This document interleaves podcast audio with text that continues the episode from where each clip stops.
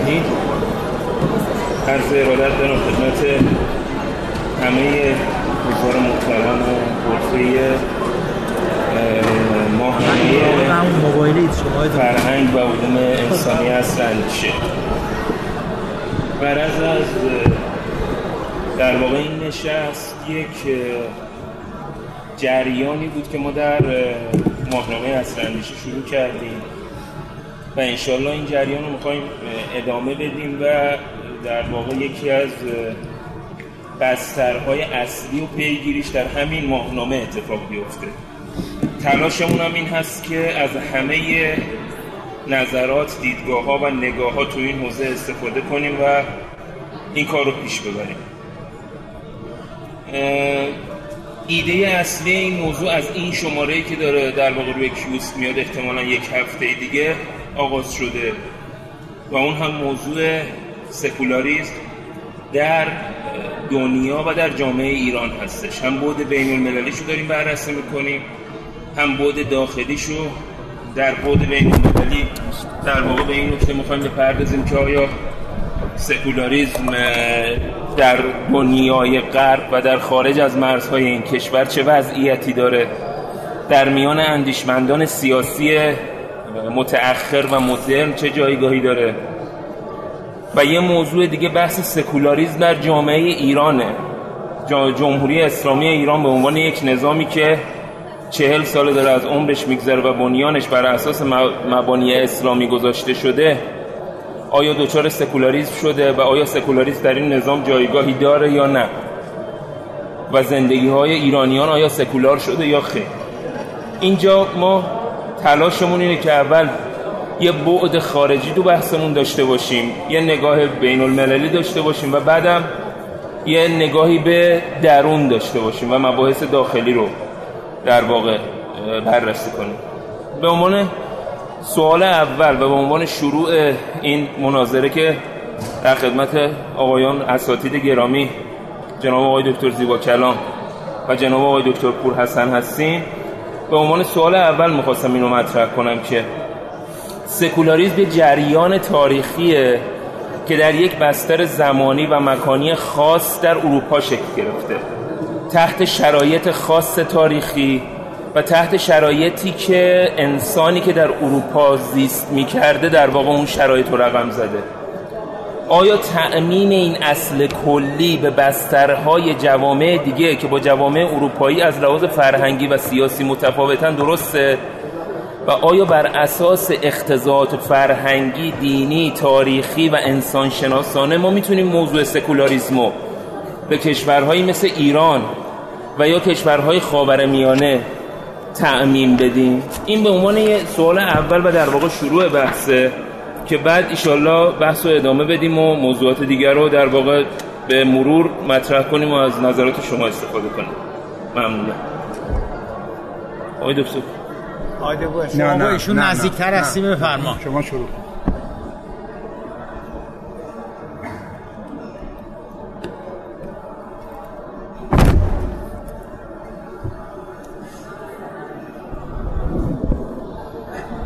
با نام و یاد حضرت حق و با عرض سلام و ادب خدمت همه خانم ها و آیان محترم.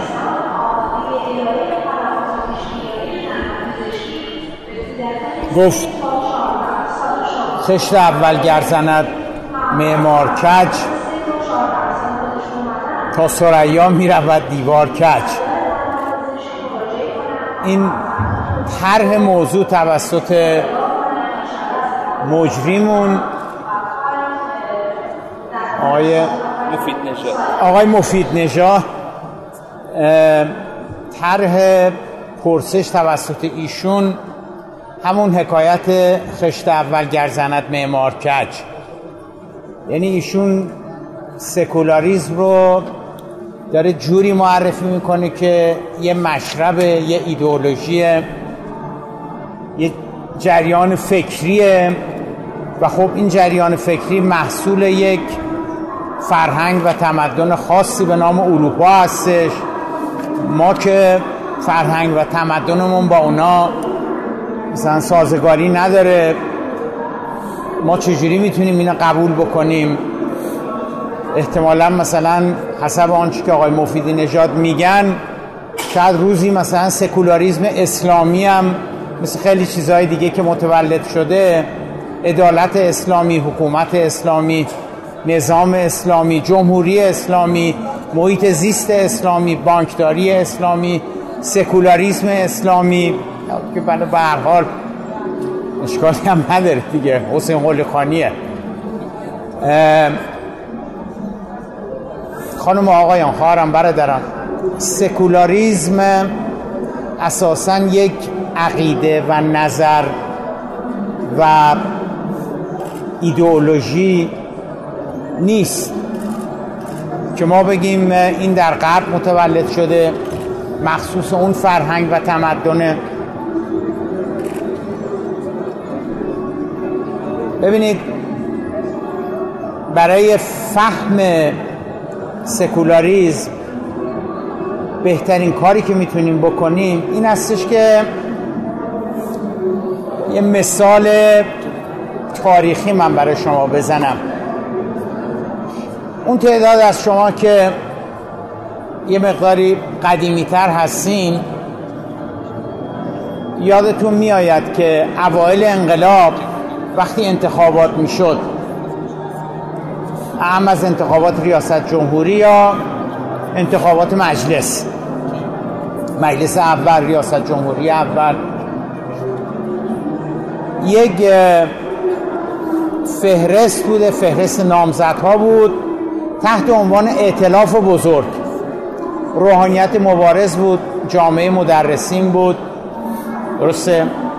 مثلا جهاد سازندگی بود حزب جمهوری اسلامی بود و تحت عنوان اعتلاف بزرگ. این اعتلاف بزرگ سی نفر نامزد رو معرفی می‌کرد در تهران.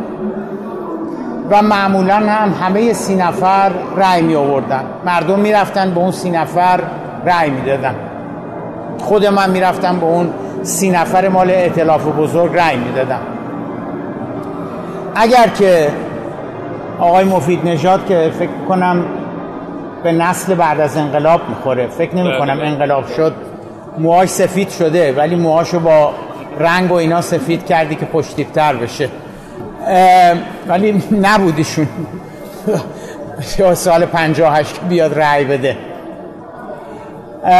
اگر ایشون می بود و میگفتش که مثلا این آقای عمد این حجت الاسلام زید که تو این فهرست اطلاف بزرگ هستن این کیه؟ مثلا ما بریم من برم بهش رأی بدم. ما گفتیم اه تو تو اینو نمی‌شناسی؟ می‌دونی چقدر زندان بوده؟ می‌دونی چقدر مبارزه کرده؟ می‌دونی چقدر شکنجه شده؟ این از سال 39 چهل با امام بوده فراری بوده و اینا. و ایشون هم میامد می‌رفت به اعتبار اینکه آدم مسلمانی آدم متدینیه آدم مبارزیه. زندان بوده شکنجه شده اینا. میمد می‌رفت به اون فرد رأی می‌داد. الان چل سال از اون سال گذشته. حدود چل سال از اولین انتخابات مجلس اولین انتخابات عمومی گذشته. الان اگر من به این آقای مفیدی نژاد بگم که همون سوال از من بکنه بگه آقا این فهرست مثلا 20 نفر 30 نفر که مال این جریان سیاسی هستش اینو شما می‌شناسی آقای زیبا کلام. من بگم که آره این آقای امر حجت الاسلام زید چطور تو اینا رو نمی‌شناسی؟ اینا می‌دونید تو جنگ بودن تو جبهه بودن آزاده هستن. الان و نه سال 58 الان برمیگرده به من میگه که خب ایشون نماز شب می‌خونه آدم مسلمانی آدم متدینیه. دوزی نمی‌کنه هیزی نه. خیلی خوب میره تو بهشت. خوش به حالش. الان که می‌خواد بره تو مجلس الان چیکار می‌خواد بکنه؟ برای بیکاری چیکار می‌خواد بکنه؟ برای اعتیاد چیکار می‌خواد بکنه؟ برای اقتصاد راکدمون چیکار می‌خواد بکنه؟ برای سیاست خارجی اون که با عالم و آدم دعوا داریم چیکار می‌خواد بکنه؟ این خواهر این مثال ساده که برای همه ما ممکن اتفاق بیفته. این یعنی سکولاریزم. این یعنی سکولاریزم. یعنی سال 58 سال 59 سال 60 اگر یه آدمی مسلمان بود متحد بود نماز شب میخون آدم درستی بود برای ما کفایت می‌کرد که بیاد بره تو مجلس. و خیلی ها اینجوری ما فرستادیم تو مجلس. الان برای خیلی ها این دیگه کفایت نمی‌کنه. اگه من بگم این آقای پور حسن مسلمان هستن نماز شبش ترکش نمیشه خیلی از شما میگید خوش به حالش میری تو بهشت. پور حسن دست ما رو بگم. پل سرات یه جوری ما هم شفاعت بکنه اینها. الان می‌خواد چی کار کنه؟ برای مشکلات و مسائل فعلی. این یعنی سکولاریزم. سکولاریزم یعنی اینکه شما در یه مقطعی معتقد هستید که آدم اگر متدین باشه مذهبی باشه این کفایت می‌کنه. الان جامعه اینجوری دیگه فکر نمی‌کنه. آدم سکولار سکولاریزم نه ضد خداست نه ضد پیامبر نه ضد امام زمان نه ضد ولایت فقیه. نه ضد شیعه است نه اصلا به مذهب کاری نداره سکولاریسم. شما می‌خوای مذهب تو داشته باشی داشته باش میگه امور جامعه رو بر اساس عقل علم دانش تجربه دیگران چه کردن بر اون اساس باید ببریم جلو. شما می‌خوای مذهب تو داشته باشی شما می‌خوای نماز تو بخونی بخون. روزت می‌خوای بگیری بگیر. حج تو می‌خوای بگیری بری برو. اصلا و ابدا سکولاریزم نمیگه که شما نباید مسلمان باشی اون نباید مسیحی باشه اون نباید نه. میگه برای انسجام امور مملکت برای انسجام امور این دنیا به عقل نیاز داریم به دانش نیاز داریم به تجربه نیاز داریم به آگاهی نیاز داریم به اینا نیاز داریم برای گرداندن. و اینکه شما بیای بگی که این آدم متدینیه کفایت نمی‌کنه. بله ممکنه که شما بگی که من به این آقا رأی دادم این آقا هم متدین هم نماز شب بخونه هم یکی از بهترین مهندس های برق ایران هستش. به عنوان مثال. اون یکی آقا نماز نمی‌خونه دین و ایمون نداره. اونم مهندس بسیار برجسته ایه ممکنه که شما بگی که من به اولی رای میدم ممکنه شما بگی به به دومی رای میدم. ولی اگه بگی من به دومی رای میدم کارت غلط نیست. بغض و کینه شما نسبت به دین ندارید بنابراین این چیزی که در ایران به راه افتاده که مثلا فلانی سکولاره مثل که مثلا فلانی دوزه فلانی مثلا شرابخوره فلانی مثلا زناکاره فلانی یه جوری مثلا سکولار. اگه یادتون باشه الان نه دیگه الان خیلی کاربرد نداره. اوایل انقلاب لیبرال اینجوری بود. ای بدبخت لیبرال ای این لیبرال ها این نمی‌دونم. الان تا حدودی سکولار و سکولاریزم اینجوریه. ولی من معتقدم که سطح سواد جامعه که بره بالا آدم ها یواشاش متوجه میشن که سکولار و سکولار بودن یعنی اینکه از عقل و دانش بشر استفاده کنیم برای انسجام امور. نه ضد نه علیه دین نه علیه مذهب. شما می‌تونی آدم سکولار باشی نماز بخونی نماز شب بخونی. خیلی آدم های سکولار متدینن. ولی وقتی می‌خوان یه نماینده رو بفرستن به مجلس نمیگن این چون متدینه بفرستیمش. میگن این اگه بفرستیم مجلس این برای بیکاری چیکار می‌تونه بکنه؟ برای اعتیاد چیکار می‌تونه بکنه؟ برای طلاق چیکار می‌تونه بکنه؟ برای سیاست خارجیمون چیکار می‌تونه بکنه؟ این یعنی سکولاریزم. بفرمایید آقای حسن. همین سوال از من می‌کنی؟ بله من فقط ببخشید یه اس یه اس... دفاع کنی؟ نه یه اصلاح بکنم آقای دکتر من نگفتم سکولاریسم نظریه است. و من گفتم که یک جریانیه که در واقع از اروپا شروع شده با یه بستر متفاوتی. اینجا هم یه بستر متفاوتی داره. در واقع من منظورم این بود. اصلاح می‌کنم این موضوع رو. خیلی. تفاوتی نکرد البته آره, آره. دلبر جانان من برده دل و جان من برده دل و جان من دلبر جان. بسم الله الرحمن الرحیم. این. فکر کنم دستم بگیرم راحت ترم چون خیلی پایین. می‌خوای من؟ نه نه شما اندازه کافی خسته شدیم مثلا فرمونید صدا نمیاد نه؟ الان, الان خوبه باید بیارم باید آقای مفید نژاد اشتباهش این بود. گفت تاریخ سکولاریزم چیه؟ از من آقای زیبا کلام باید می‌پرسید فهمتون از سکولاریزم چیه. یعنی ما چه تعریفی از سکولاریزم داریم؟ بخشی از فرمایش آقای زیبا کلام درسته. به اینکه ما فهم درستی از سکولاریزم نداریم. اکثر نوشته های ما همین گونه هست. یعنی ما وقتی که درباره سکولاریزم حرف می‌زنیم عمدتا به تاریخ واقع اروپا نگاه می‌کنیم. اولین بار هابرماس که جایزه تلاش های پنجاه سالش رو در نروژ می‌گرفت عنوان کرد که ما تعریف درستی از سکولاریزم ارائه نکردیم. ایشون نظریه پسا سکولاریزم را ارائه کرد همراه پروفسور جان کین. عنوان کرده بود که به طور کلی سکولاریزم یعنی چی؟ درست میگه ما در جامعه ما عمدتا سکولاریزم را به معنای سلبیش تلقی می‌کنیم. بذارید من بگم که من معتقد هستم ما سه معنای از سکولاریزم داریم. یه معنای عرفی شدن عقلانی شدن و حتی علمی شدن.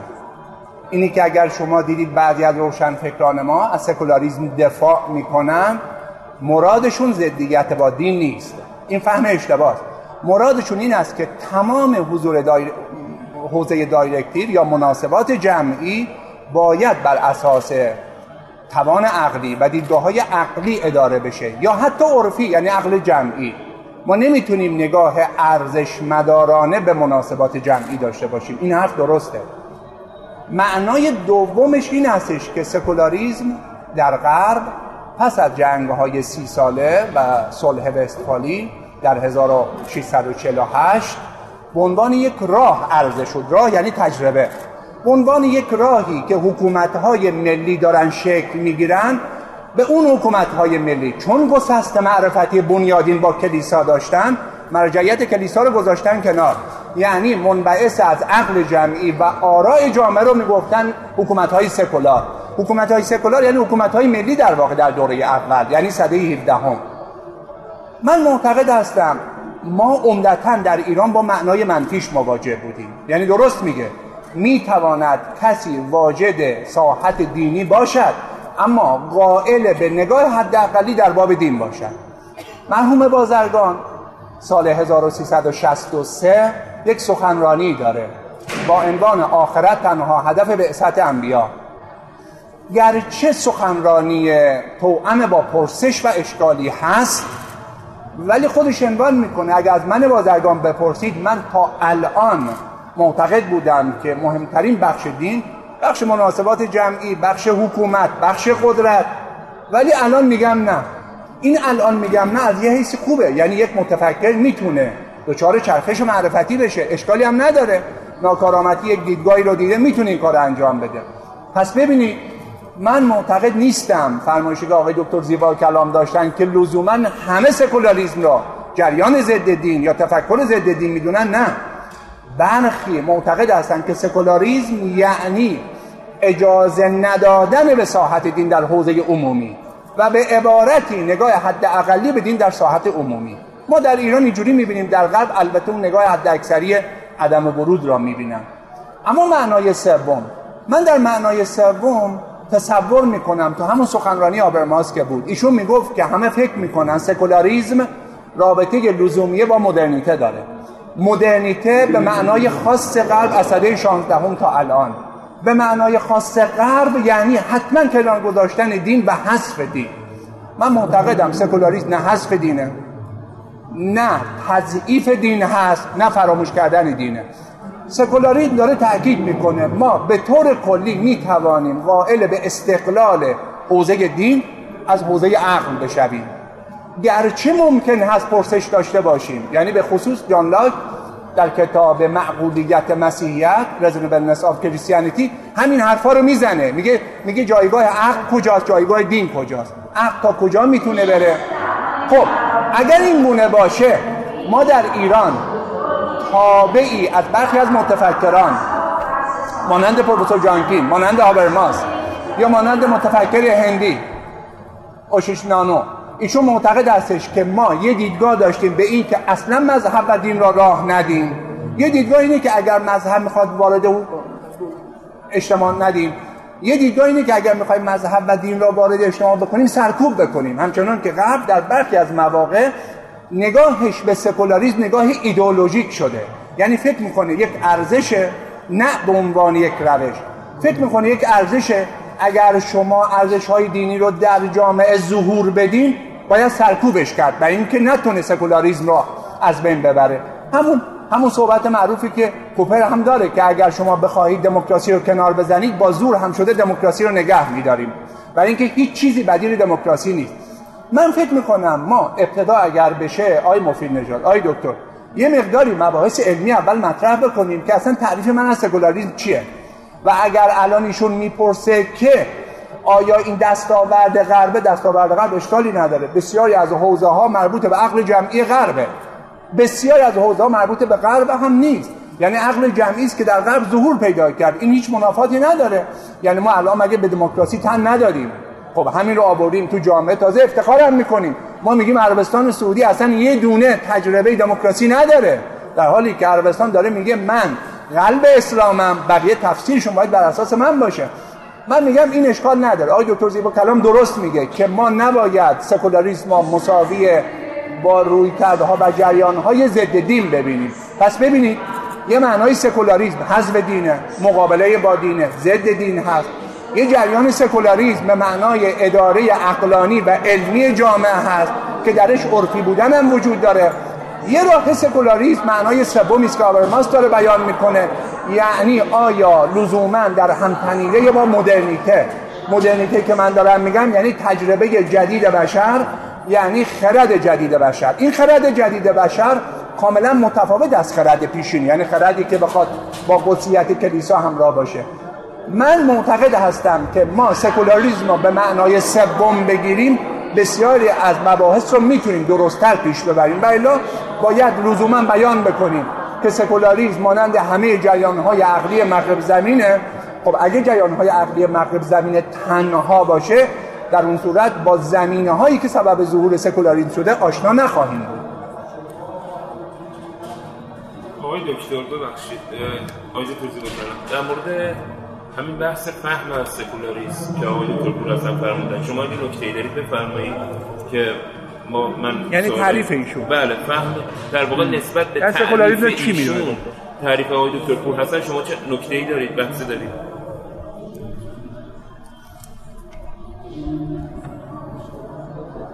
خب ما موقعی که دستم نگرفته بودم میکروفون. تو با دست راحت تری. پورسن آقای دکتر پورسن دوست داره که خیلی آمرانه و اینا میکروفون هم دستش بگیر دکتر شما می‌تونید میکروفون دست بگیر همین کارو بکنید. ببینید دوستان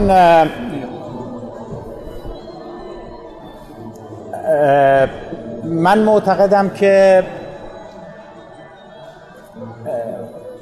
بله از یه در که مباحث تاریخی نظری فکری عقیدتی است میشه وارد شد. ولی در دیگری هستش که به معنای اینکه وضع موجود در رابطه با سکولاریزم چگونه است. بذارید من برای شما یک مثال بزنم. وقتی که انقلاب شد یعنی من نگاهم به سکولاریزم زمینی هستش. عملی هستش. یک نگاه پرگماتیستی هستش. ببینید وقتی انقلاب شد سال 1357 22 بهمن 57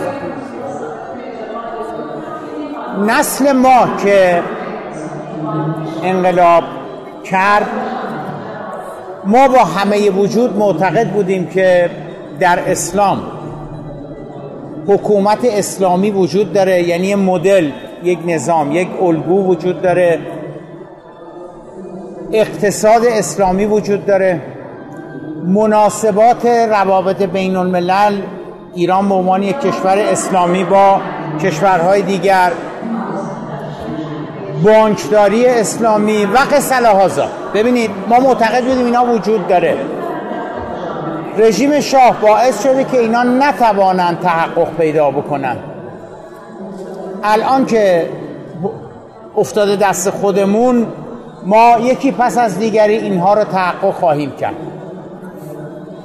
آقای یکی از کسانی که به عنوان نظریه پرداز اقتصاد اسلامی در سال 57 مطرح بود آقای ابوالحسن بنی صد بود که بعد اومد شد اولین رئیس جمهور ایران. ایشون دوازده بهمن 57 که با امام وارد کشور شدن چند روز بعدش یک سلسله سخنرانی گذاشت در دانشگاه صنعتی شریف تحت عنوان اصول و ضوابط اقتصاد اسلامی اقتصاد توحیدی. انقدر جمعیت می‌رفت که اون سالن رو مجبور شدن ببرن تو استادیوم. جایی که فوتبال بازی می‌کنن در به اصطلاح مسقف فوتبال داخل سالن بازم جمعیت جواب نمی‌داد. اومده بودن بیرون بلنگو گذاشته بودن و ده هزار نفر آمده بودن پای صحبت آقای بنی و آقای بنی چند روز متوالیان راجع به اقتصاد اسلامی صحبت کردن. اگر شما از میپرسیدی که آیا اقتصاد اسلامی وجود دارد از من من می‌گفتم که بله دارد. من نمی‌دونم ولی می‌دونم هست. این آقای بنی صدر داره الان سخنرانی می‌کنه. مرحوم صدر تو اقتصاد نا مطرح کرده. مرحوم آیت الله طالقانی نمی‌دونم تو کتاب پرتوی از قرآنش گفته. مرحوم شهید بهشتی تو مسجد فلان چند شب الان داره صحبت واقعا اعتقاد عمیقی داشتیم که چیزی به اسم اقتصاد اسلامی است وجود داره. چیزی به اسم الگو و مدل حکومتی اسلامی وجود داره. چیزی به نام قوه قضاییه قانون اسلامی وجود داره. قوانین اسلامی وجود داره. و خب اینا منتها ببینید ببینید الان فکر کنم دو نسل حداقل از اون تاریخ گذشته. الان اگر کسی از من بپرسد که آیا اقتصاد اسلامی وجود دارد میگم نه اقتصاد اسلامی وجود نداره. الان اگر کسی از من بپرسد که آیا الگوی حکومت اسلامی وجود داره میگم نه نداره. ایزن خیلی چیزهای دیگری که سال 57 قائل بودم وجود داره. چرا؟ این چراش ما رو میرسونه به, به بحث سکولاریسم. چرا؟ برای اینکه آیا آقای دکتر پورحسن یا آقای مفیدی فرد ممکن جان؟ آقای مفید نژاد ممکنه که فکر کنن که اقتصاد اسلامی وجود داره؟ ما نتوانستیم خوب تو این چل سال پیاده بکنیم. چقدر جانب ما میگیم من چون حالا ندارم دکتر. حکومت اسلامی وجود داره. ما, ما معمن زیبا کلام بیورزه نتونسته پیاده بکنه تو این چل سال. ببینید ولی من معتقدم که هر کس دیگری هم می بود وجود نداره. نمی‌تواند وجود داشته باشد. در این حال سوال سوال آیا من از, از معنی سکولاریزم آیا من سال 57 شریعت مدار بودم؟ پاسخ آری. آری. آیا من که الان معتقدم حکومت دینی نمی‌تونه وجود داشته باشه اقتصاد توحیدی نمی‌تونه وجود داشته باشه و خیلی چیزهای دیگه آیا من الان بیدینم؟ ادهی در جمهوری اسلامی معتقدن؟ آری. آری. اما سکولاریزم میگه نه تو بیدین نیستی. تو همچنان به خدای نادیده اعتقاد داری تو همچنان نمازتو می‌خونی تو همچنان حالا ممکنه حکومت جمهوری اسلامی بگه تو صلاحیت مجلس شورای اسلامی نداری. رد صلاحیتی. این یعنی این یعنی سکولاریسم اون چه که اون چه که سرور عزیزم آقای دکتر پور حسن گفتن در مورد مهندس بازرگان دقیقا کانون و مرکز و بنیان نگاه سکولاریته هستش چرا؟ برای اینکه مرحوم مهندس بازرگان مال نسلی بود که با تمام وجود اعتقاد داشت حکومت اسلامی وجود داره نظام اسلامی وجود داره اقتصاد اسلامی وجود داره اساسا نسل ما نسل ما. صدا چیز نمیشه. خوبه. خوبه. نه. نه خوبه دکتر بگی بالا راحت تری اساسا نه والا قطع شده. نه. نه اون بر صدا بیشتر قطع شده؟ آن آره.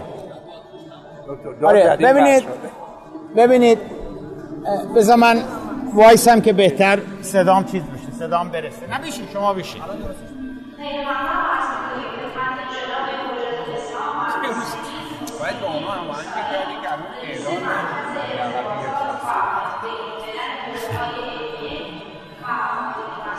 ببینید دوستان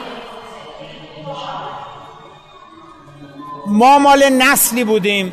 حالا تا حدودی من آقای پورحسن هم شامل می‌کنم. ما مال نسلی بودیم که نگاهمون به شریعت نگاه غیر سکولار بود. یعنی چی؟ یعنی ما معتقد بودیم که دین آمده است که این دنیای ما را سامان بدهد. چون یه آدم سکولار برای سامان دادن این دنیاش به کجا مراجعه می‌کنه؟ آیا به دین مراجعه می‌کنه؟ لزوما نه. به عقل بشر به دانش بشر به تجربه. ممکنه به دینم مراجعه بکنه ولی فقط خودش رو محدود به دین نمی‌کنه. ما و نسل ما در دهه چهل در دهه پنجاه تحت تاثیر آموزه های مرحوم شریعتی و بازرگان و اینها ما علامه جعفری و اینا ما معتقد بودیم که چیزی به نام دین آمده است که این دنیای ما را سامان بده. درسته؟ بنابراین اگر شما به من می‌گفتی که آقای زیبا کلام سال 57 برای سامان دادن امور دنیا بیا به عقل بشر به تجربه بشر متکی بشو می‌گفتم که نه من به دین متکی میشم چون دین اساسا آمده برای نجات این دنیای ما اما و, و, و مرحوم مهندس بازرگان یک دوجین کتاب نوشت که دین آمده برای سامان دادن این دنیای ما. یک جمع کوچکی بودیم در دبیرستان رهنما. چون خانواده های مذهبی بودیم یکی دو نفر اونجا بودن معلم دینیمون معلم فقهمون اینا اینا برای ما کلاس اضافه میگذاشتن. خدا رحمتش کنه آقای اقدایی مثلا این داستان میشه مال پنجاه سال پیش. ایشون معلم فقه ما بود و ما بر اساس آموزه های آقای اقدایی به این جمعبندی رسیده بودیم که هیچ چیزی در اسلام بدون حکمت نیست. نه از آقای اقدایی علامه جعفری هم اینو می‌گفت. مهندس بازرگان هم اینو می‌گفت. اگر شما در سال 1345 46 به نسل ما می‌گفتید چرا شما روزه می‌گیرین ملهم و متأثر از علامه جعفری ملهم و متأثر از بازرگان ملهم و متأثر از کسانی که شارح دین بودن.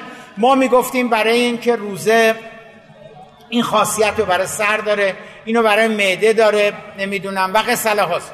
اگه شما به ما می‌گفتی که چرا در اسلام سه بار باید دست آب بکشند تحت تاثیر متحرات مرحوم مهندس بازرگان می‌گفتیم که آب وقتی کرس فیزیک امروز بیولوژی امروز ثابت کرده که اون مقدار آب تمام چه می‌دونم انگل ها تمام اینا رو بین می‌بره. نگاهمون به شریعت این گونه بود و سمبلش هم خود مرحوم مهندس بازرگان بود. اما آخرین سخنرانی که مرحوم مهندس بازرگان کرد درست میگه آقای دکتر پورسن سال 1372 بود. در حسینی ارشاد. ایشون به مناسبت بعثت رسول الله هر سال سخن حتی تو زندان هم که بود برای روز بعثت سخنرانی می‌کرد. این, سا... این آخرین سخنرانی شد سال 71 یا 72 چون بعدش مریض شد و بعدم دیگه فوت شد. این سخنرانی ایشون بحثای زیادی رو به وجود آورد. سال 71 72 خیلی ها گفتن نه مقصودش این بوده. خیلی ها گفتن نه شما نفهمیدید. اما چرا انقدر مشکل آفرین شد اون سخنرانی؟ برای اینکه ایشون کم و بیش چیزی رو که 50 سال 60 سال گفته بود رو کم و بیش پس گرفت. ایشان گفت دین آمده است که ما بگوید آخرت هم است. خدا هم است بهشت و جهنم هم است. لزوما دین نیامده که این دنیای ما رو درست بکنه. این نگاه یعنی نگاه سکولاریته. که شما از دین انتظار ندارید این دنیاتون رو درست بکنه. و این دقیقا اتفاقی بودش که تو غرب افتاد.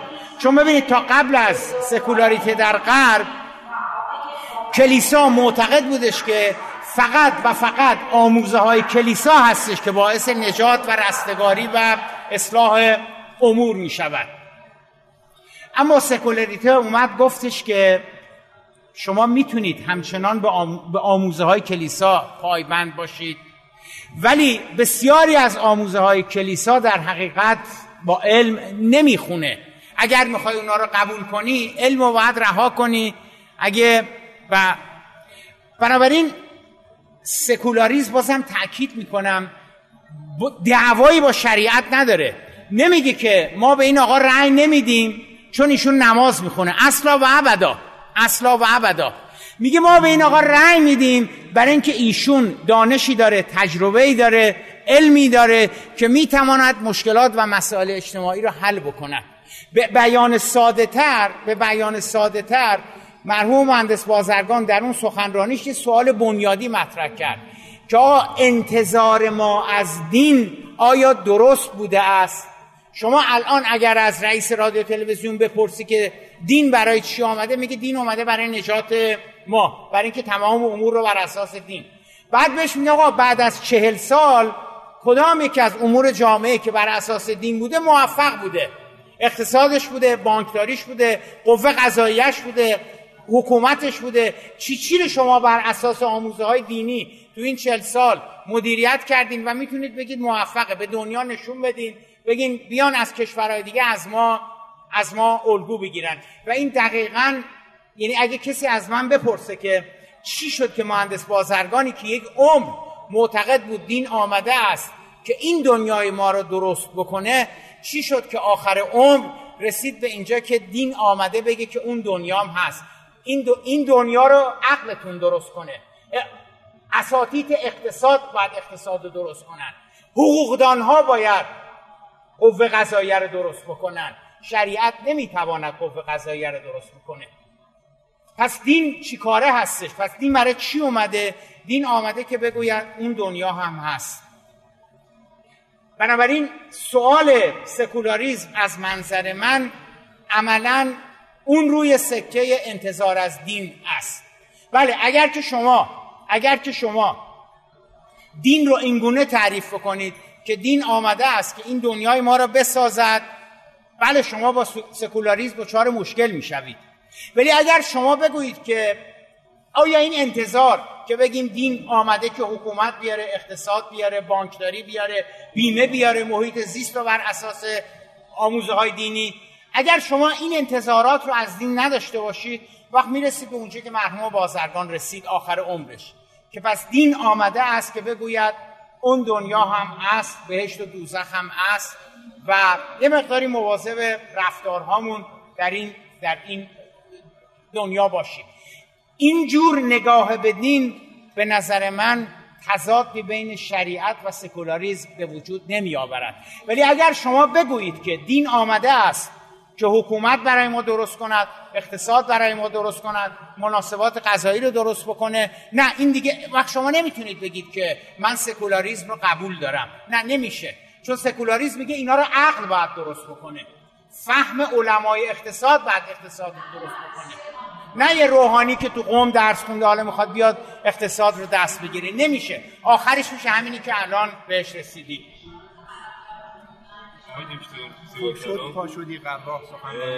آقای دکتر زیو خیلی علاقه دارن وارد مصادیق بشن خیلی سریع. ما هم دیگه بر جبر قضیه تن می نهیم و وارد مصادیق میشیم و در واقع از فضای تئوری خارج میشیم. شما نکته آقای دکتر پوراسان در مورد مباحث های زور کردن داریم بفرمایید.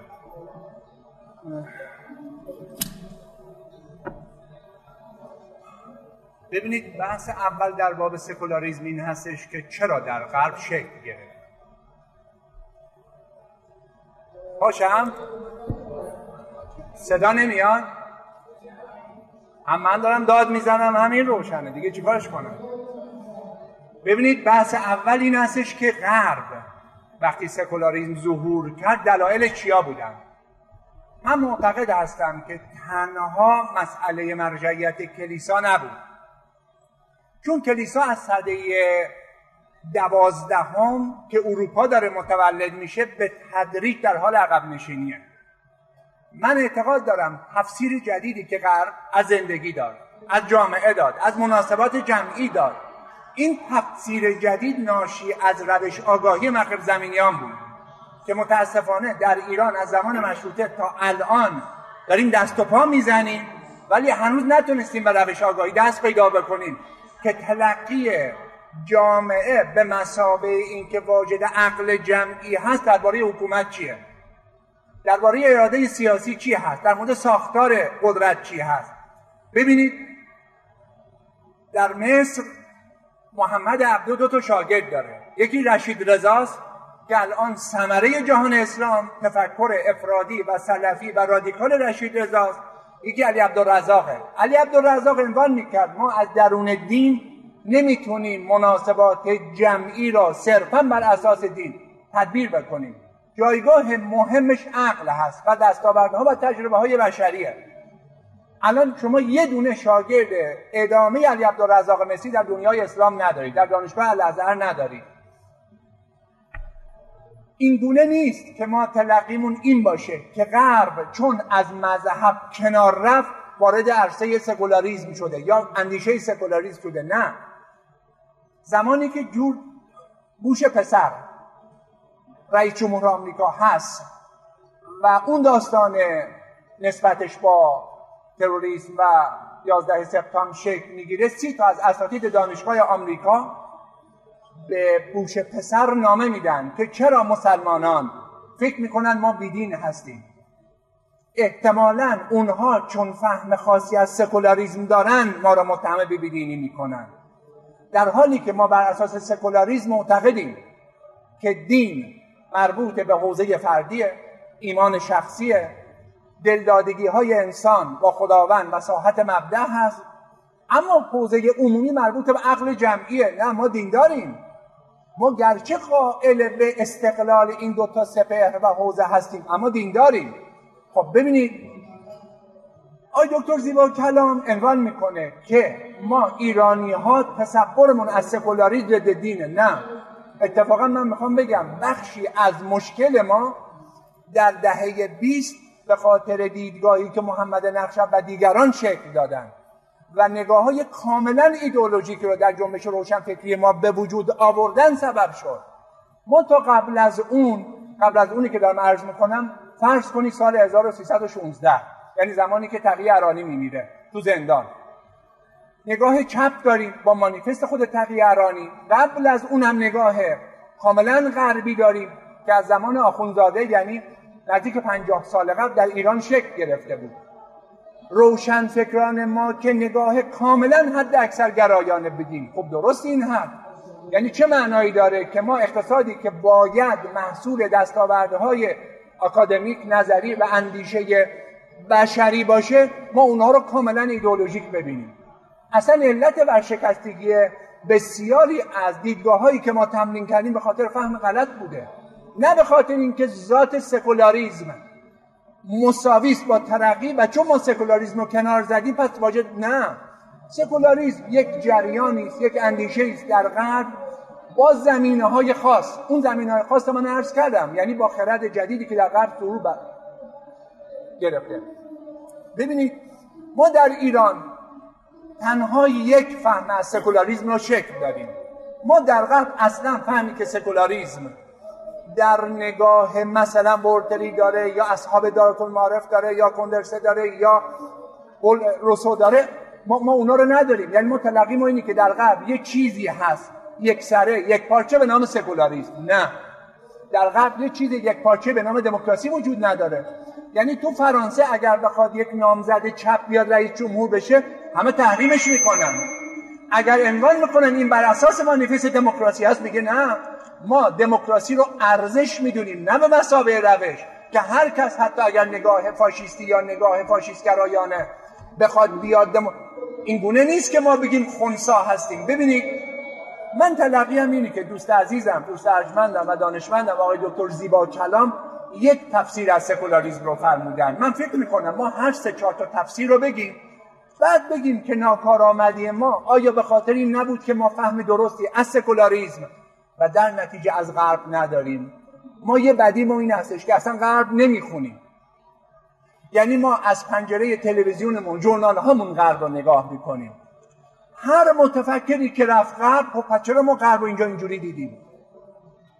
یعنی شما وقتی الان نگاه می‌کنید می‌بینید که بسیاری از جوانان ما استادان ما پژوهشگران ما غرب را مقرزانه می‌خونن یا غرب را ناآگاهانه هستن می‌خونن. نه اینکه از سر این که دارن غرب شناسی نه. یا شیفتگی به غربه یا ستیز با غربه. ما, ما, ما با این دیدگاه نمی‌تونیم راه به جایی ببریم. ما باید اعتراف کنیم. بسیاری از مطالعات ما عقیم بوده. ما از سر شیفتگی گفتیم اقتصاد اسلامی. ما از سر شیفتگی گفتیم بسیار از مناسبات. این شیفتگی می‌تونه محصول شکسته هامون در جنگ ایران و روس باشه. دخالت غرب در کودتا علیه محمد مصدق باشه. ما دقیقا بعد از سال سی و دو به بعد روشن فکران ما با یک عصبانیت جدی به غرب دارن نگاه می‌کنن. همه متف... یعنی خود شما شریعتی رو نگاه کنید. شریعتی میگه غرب یعنی اسپارتاکوس. افلاتون و دیدگاه هیچ کدوم برای من ارزشی ندارن. خب این نشون میده. ما اگر بخوایم سکولاریزم رو بشناسیم اول باید غرب رو بشناسیم. این گونه نیست که در خلع سه نفر ضد دین اومدن سکولاریزم شکل دادن. سکولاریزم محصول عقل جمعی غرب برای گذار هست. این این تعریف مهمیه.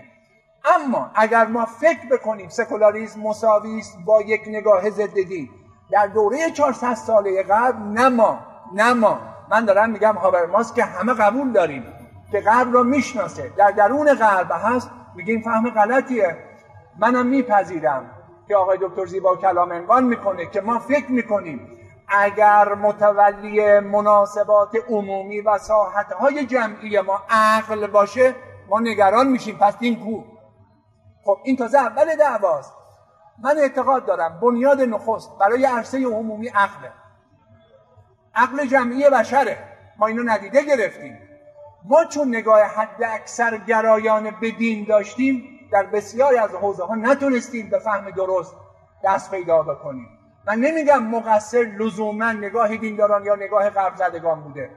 من سخنم اینه. ما از زمان مشروطه تا الان تلاش کردیم غرب رو بشناسیم. دوره اول ما آخونزاده ملکم خان طالب او دوران شیفتگی رو آوردن. نمیگم اونها غرب رو نشناختن. برای ما چیزی که ثمره آوردن دوران شیفتگی بوده. یعنی ما نتونستیم به درستی مواجهه با غرب پیدا کنیم. البته جالب این هستش که وقتی عباس میرزا سال 1243 هجری قمری. آخرین قرارداد ایران و روس را می‌نویسه یعنی ترکمنچای. به غربیا میگه شما چی دارید که اینقدر ترقی دارید ما دائما در حال پسرفت هستیم. اون داره عنوان می‌کنه شما تنها در جستجوی بهترین آدم برای حکومتید. این مرکزیت حکومت شماست. همه تصمیمات مال اونه. اعضای جامعه شما افراد جامعه شما و عقل جمعی جامعه شما اعتباری نداره. تا زمانی که به این روی نیارید نمی‌تونید. اقتناع بکنید. تصمیماتتون و جامعهتون رو و فهمتون رو بر اساس عقل جمعی. پس ببینید من سخنم اینه. ما سکولاریزم رو در غرب به معنای ضد دین به معنای تضعیف دین به معنای استقلال ساحت دین می‌تونیم تعریف بکنیم. من معتقدم فهم درست از سکولاریزم این هست. دین ساحتی داره که علم عرف و عقل ساحت دیگه ای دارن سکولاریزم در معنای گوهریش و دقیقش حکم می‌کنه که این دو ساحت مستقلن. می‌تونن مراوده داشته باشن می‌تونن داد و ستد داشته باشن. من می‌خوام بگم آیا ما الان که می‌خوایم در مورد سکولاریزم حرف بزنیم و بعد بیایم پروژه پسا سکولاریزم به این تفطن داریم یا نه؟ اگه داشته باشیم در اون صورت ما پنج رویکرد درباره پسا سکولاریزم داریم. ایشون هنوز مطرح نکرد پسا سکولاریزم وارد باشیم هنوز دغدغش اینه. ما چه فهمی از سکولاریزم داریم؟ خب ببینید من آخرین نکته رو عرض بکنم.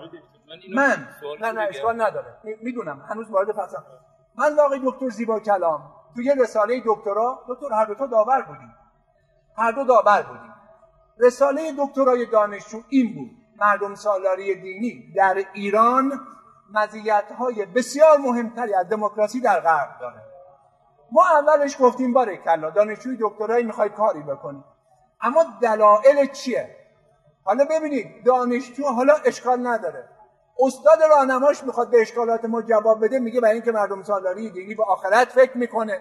دموکراسی به آخرت فکر نمی‌کنه. میگم لزومی نداره حکومت به آخرت فکر می‌کنه. دین به آخرت فکر می‌کنه. یعنی وقتی آدمی دیندار هست و به قول آقای سروش در جامعه دینی هست اگر حکومت منبعث از آرای آزاد اونها باشه حکومت دموکراتیک دینی میشه. اسمش هر چی می‌خوایم بزنیم الف.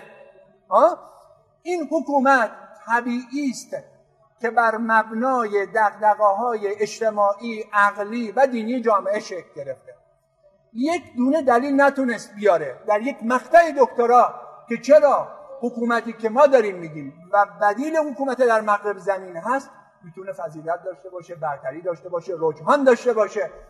اینها ناشی از این است که ما نگاهمون رو اگزیومتیک می‌گیریم فرض مسلم می‌گیریم. آنچه را که در غرب هست فکر می‌کنیم که هیچ قابل اعتنا نیست. این همون اشتباهی است که ما از زمان مشروطه تا الان داریم. ما تا زمانی که اینو اصلاح نکنیم چه من تذکر بدم؟ که آقای دکتر زیبا کلام تذکر بده؟ ثمره اجتماعی نخواهد داشت. یعنی این گونه نیست که ما تنها به نگاه های تئوری جامعه در پرتو روش آگاهی که در مغرب زمین در سده شانزدهم شکل گرفت اهمیت عظمت و جایگاه و قدر خرد جدید رو فهمید.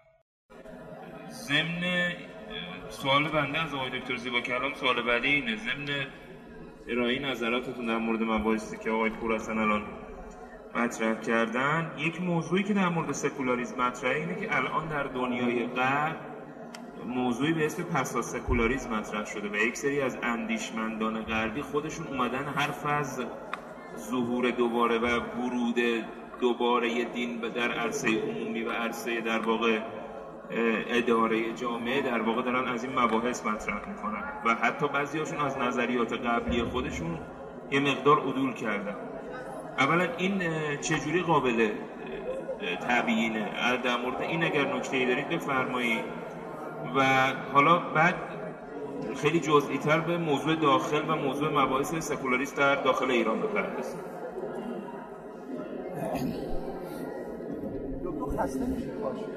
نه خوب نه نه نه بشین شما بشین. ببینید خواهران برادران خانم ها آقایون ما اگر نفهمیم که اساس و بنیان سکولاریزم چگونه به وجود آمد بر چه اساس و مبنایی بنا شده میافتیم به همین بحثایی که الان آقای مفید نشاد دارم میگن که پشیمون شدن و تو غربم برگشتن رفتن سراغ مذهب و مثلا میریم میفتیم تو این وادیا. ببینید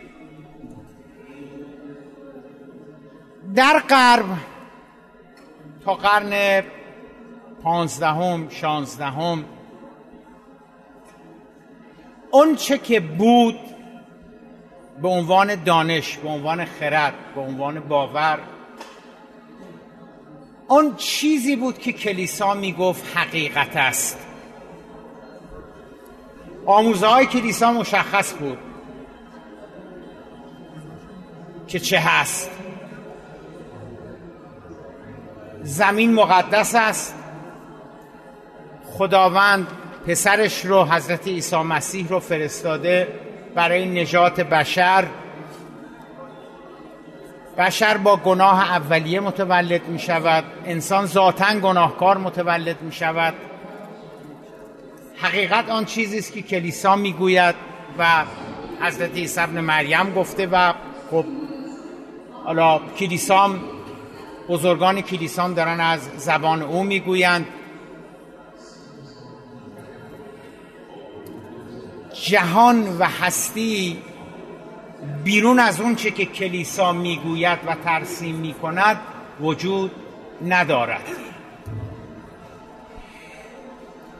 انسان هیچ راهی برای رستگاری ندارد الا اینکه چنگ بزند به کلیسا. چون گناهکار متولد شده.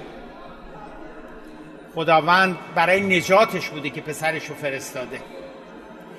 ببینید خواهر برادر همه اینها رفت زیر سوال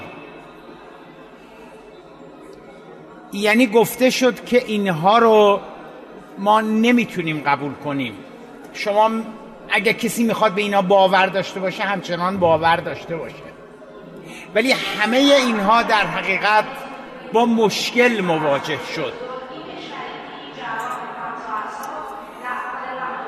اولا نگاه جدیدی در مدرنیته داره به وجود می آید در غرب که این نگاه به هستی به جهان نگاهش نگاهی هستش که بر مبنای فهمه بر مبنای عقل بر مبنای علم نه بر مبنای آنچه که کلیسا گفته است.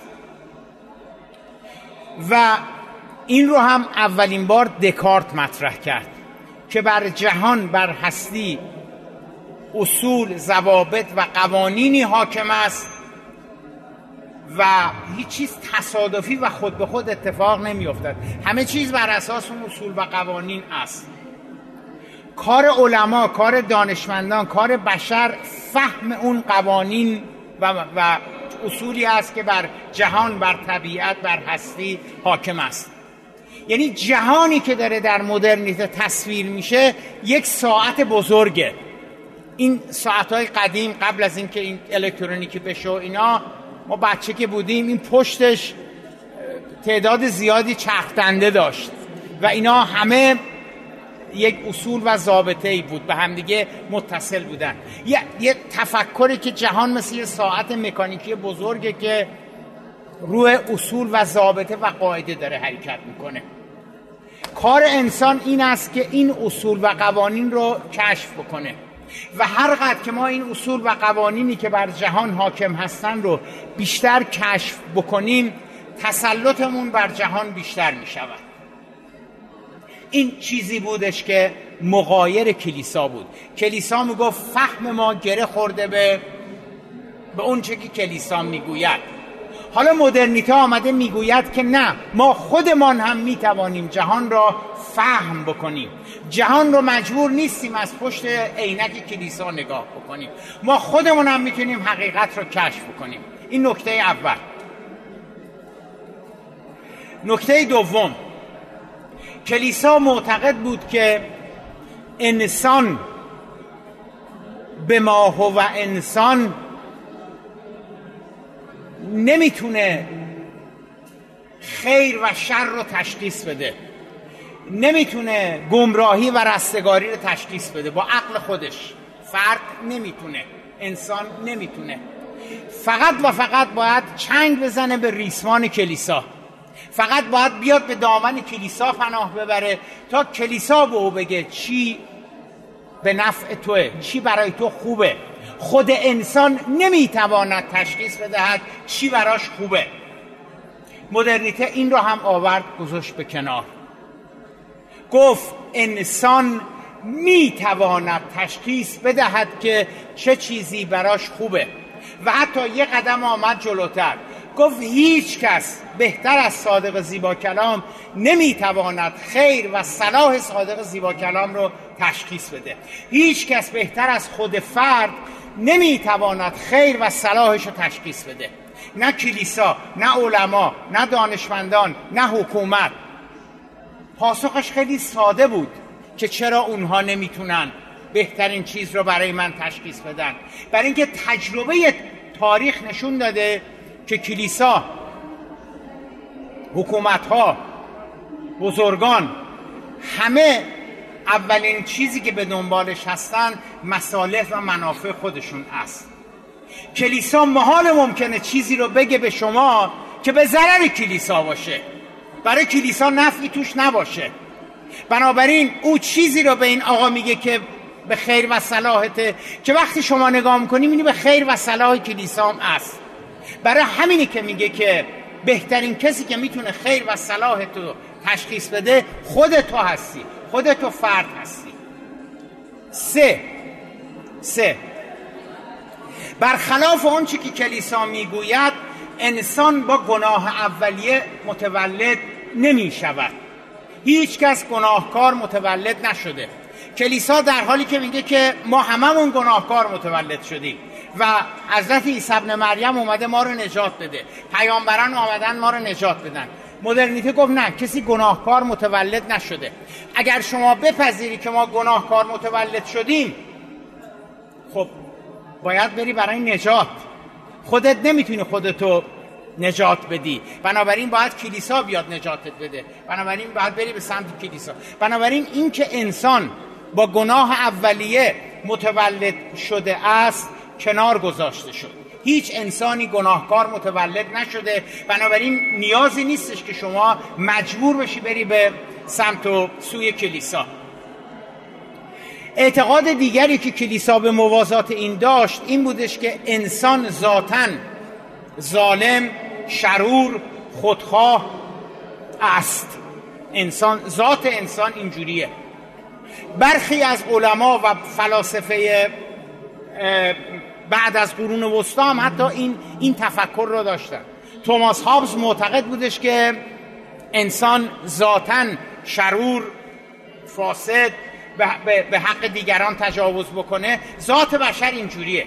بنابراین نیاز هستی که یه حکومت قدرتمند باشه که بشر رو کنترل بکنه. توماس هابز معتقد به خدا و کلیسا نبود.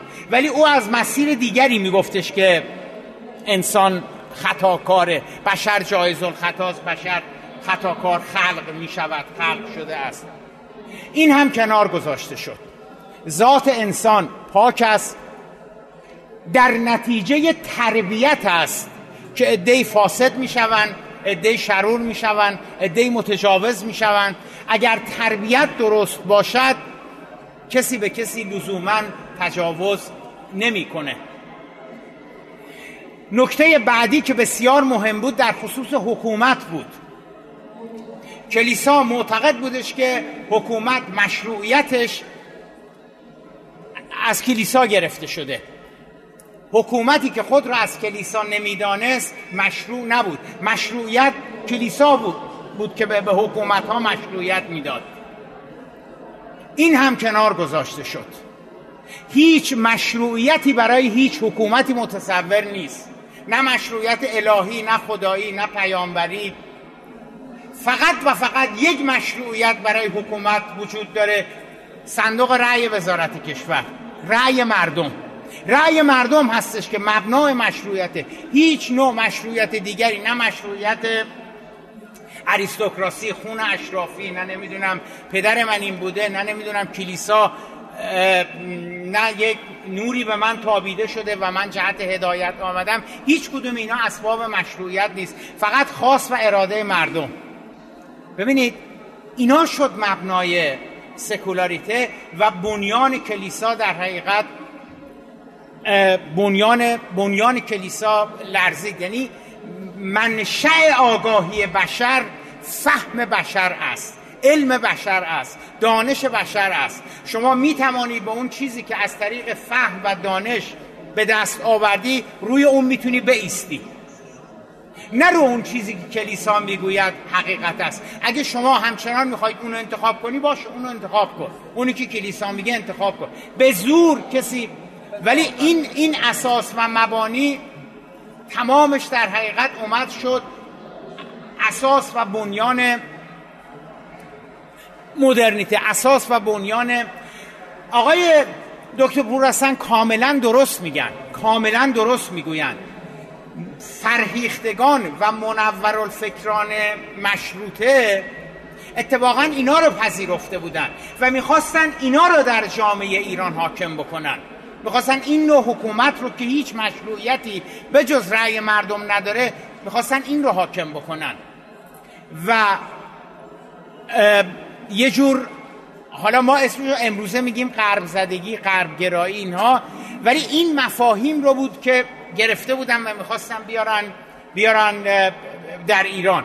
منتها بنابر دلایل تاریخی موفق نشدن و بعد هم جریانات که توسط چپ توسط مارکسیستا وارد ایران شد اون نگاه مثبت که به غرب بود توسط مشروط خواه اون نگاه به تدریج بدل شد به یه نگاه ضد غرب. غرب فاسد غرب ظالم غرب امپریالیست غرب استکبار. غرب باید نابود بشه و اسلام یه رسالت تاریخی داره که همین چیزی که الان هم داره گفته میشه. این چیزی بودش که در نتیجه غلبه تفکر مارکسیستی از دهه 20 در ایران به وجود آمد. ولی اون چیزی که کاملا درست میگن آقای پور هستن اون چیزی که با مشروط آمد دقیقا همون چیزی بودش که در غرب بعد از مدرنیته به وجود آمده بود و نسل اول متفکرین و فرهیختگان ما مرول فکرای ما اتفاقا می‌خواستن این مبانی رو در ایران حاکم بکنن. بله بله. در مورد پس سکولاریسم بله به شما بفرمایید. دکتر خسته شدیم من ازش پرسیدم که سوال بکنم. میگه بذارید مطالب تموم بشه. خیلی خوب. کمی تحمل داشته باشیم. اشکال نداره. خب یه طرف همینه دیگه. یه طرف دکتر نمی‌خواد. عزیز من 24 ساعت تلویزیون دست شماست. 52 تا جمعه نماز جمعه دست شماست. ببین اینجوری می‌شد دست شماست. همه تریبونا دست شماست. یه یه, یه ساعت ما اینجا آمدیم داریم صحبت می‌کنی شما میگی یه طرفه داری صحبت می‌کنی. صحبتش همه میره آمریکا اسرائیل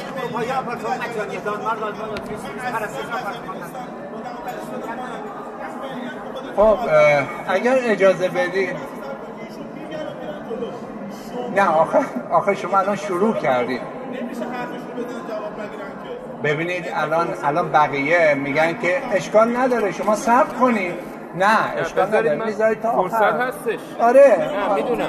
اینجوری خب شما بگید نه من نیستم. بگید من نیستم کافیه. شما به خاطر خانواده ما اینجا کسی کاری به نداره. ببینید ببینید ما یه بحث ما یه بحث علمی داریم می‌کنیم. آقا نه.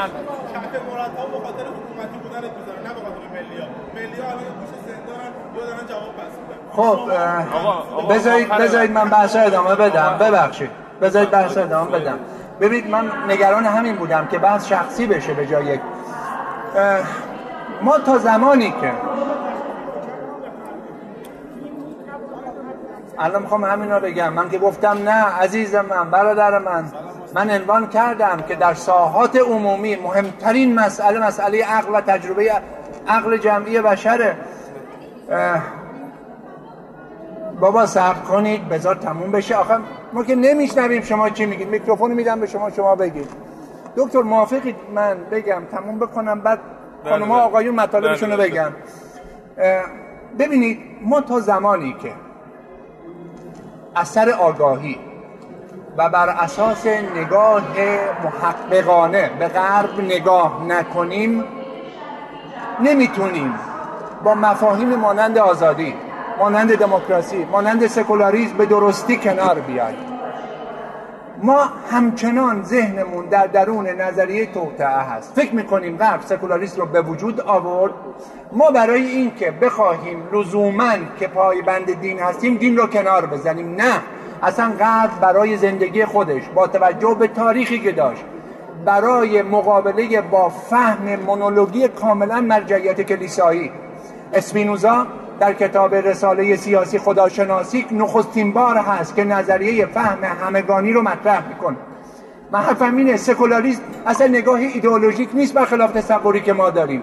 سکولاریسم یعنی این که آیا ما باید در حیطه اجتماع ارزشی برای عقل قائل باشیم یا نه. من عنوان کردم که برای اولین بار جان لاک در کتاب Reasonableness of Christianity همین دیدگاه رو مسئله بحث می‌کنه نزدیک 500 صفحه هست. ببینید ما در ایران فهم درستی از سکولاریزم رو نتونستیم شکل بدیم. اگر شکل می‌دادیم ثمراتش قابل توجه بود. نه به ضدیت با دین رأی می‌دادیم.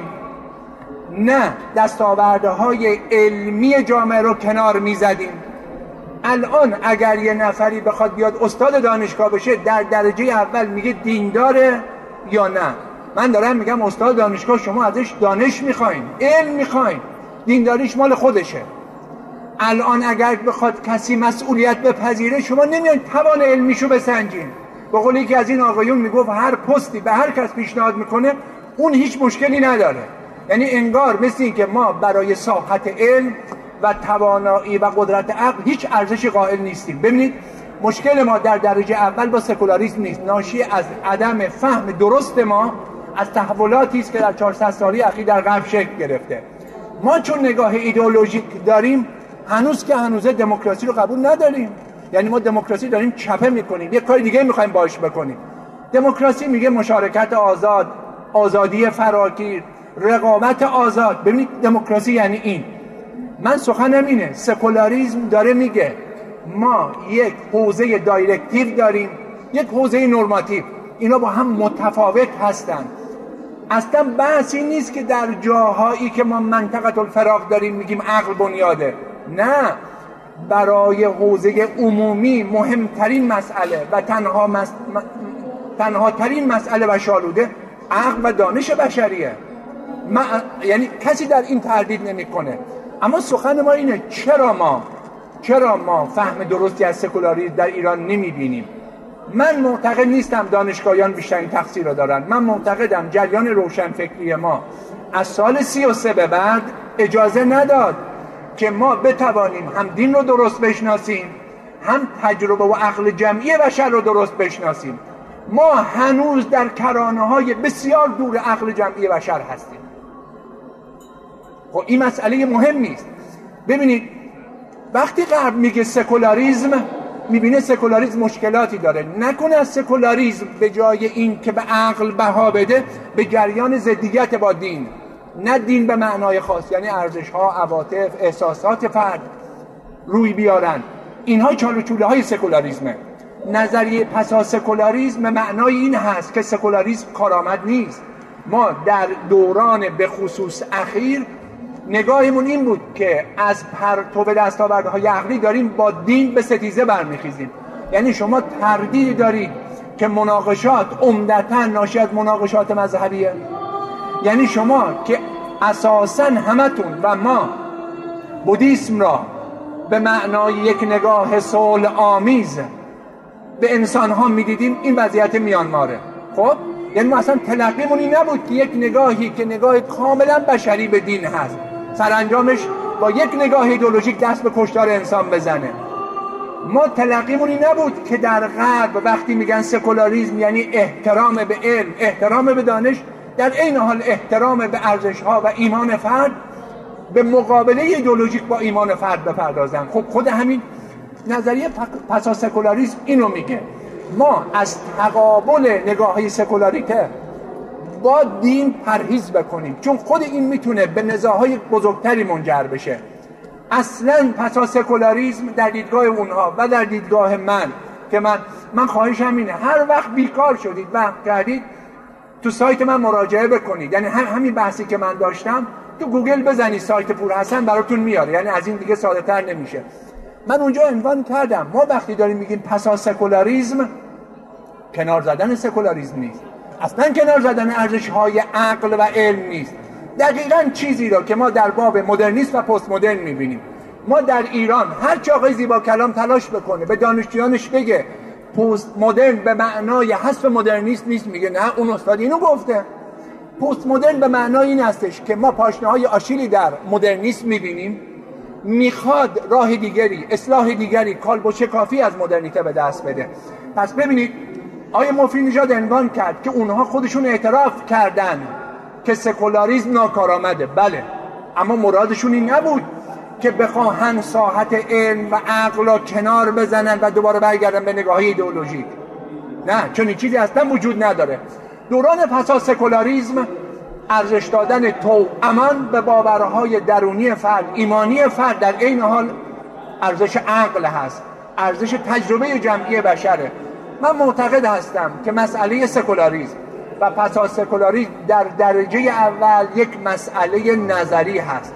ما اگر متوقف بشیم بر دستاورده های ایران حتما ما نمی‌توانیم فهم درستی از این دوتا واژه و مفهوم که دو وجه از تاریخ ما هستند.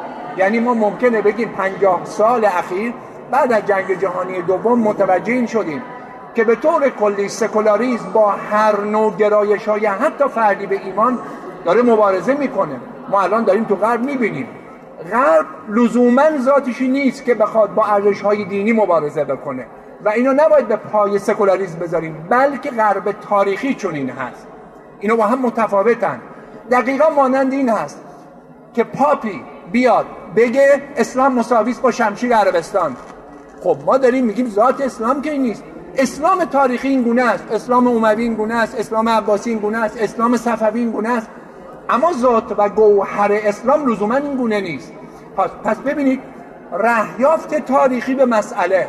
با رهیافت به قول فیلسوفان پدیدار شناسانه که شما می‌خواید گوهر و ذات و حقیقت یک شی رو دریابید متفاوت هست. من معتقد نیستم در ایران ما فهم دقیقی از سکولاریزم و پسا سکولاریزم داریم. نیازمند کوشش های مضاعفی هستیم به خصوص در دانشگاه هامون که اساسا در غرب چرا سکولاریزم شکل گرفته و چرا در دوره اخیر در پنجاه سال اون رو ناکارآمد می‌دونن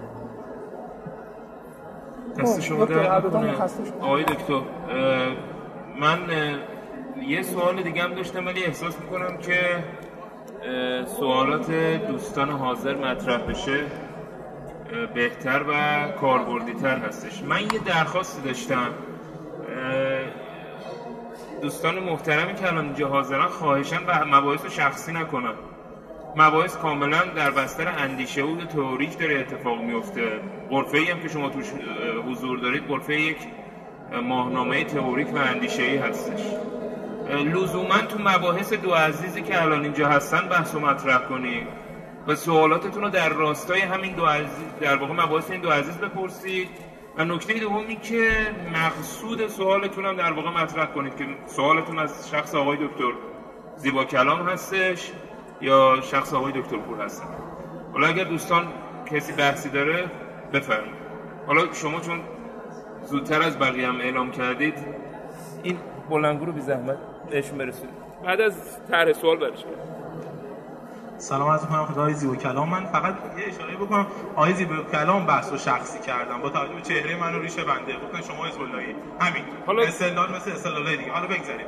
این بماند از جناب زیبا کلام سوالی دارم. این مزرعه طلایی سکولاریسم بالاخره کجا رو میده میشه اینو ما بدونیم. این نقطه طلایی سکولاریسم که در پتا ذهن ایشون هستش در واقع در کجای دنیا بالاخره باید جواب بده؟ در غرب که ما می‌بینیم ترامپ و ترامپیزم رو میاد و رو به ملیگرایی البته از نوع که مورد پسند ما نیست. در انگلستان که به حال کعبه آمال ایشون هم هست به سمت برگزیت میرن و جدایی از اتحادیه و حرکت های اتحادی میرن. و در خاور میانه هم همین شرط هست. امت اسلامی معنی امت اسلامی اصلا پاشیده شده و هر کس سمت خودش رو میره و سمت تجدید قوای ملی خودشون دارن پیش میرن.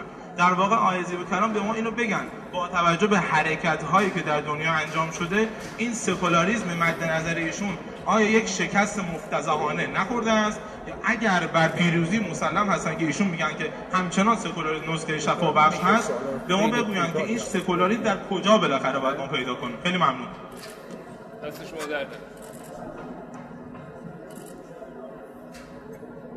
یکی از بهترین جاهایی که سکولاریسم رو میشه پیدا کرد در جمهوری اسلامی ایران است. شما آمار بگیرید ببینید سال 57 58 انسان ها به اینکه اقتصاد اسلامی وجود داره حکومت اسلامی وجود داره. چقدر باور داشتن و امروز هم با امروز هم آمار بگیرید ببینید چقدر وجود داره. پس بنابراین اتفاقا اونی که داره میره رو به جلو سکولاریسم هستش.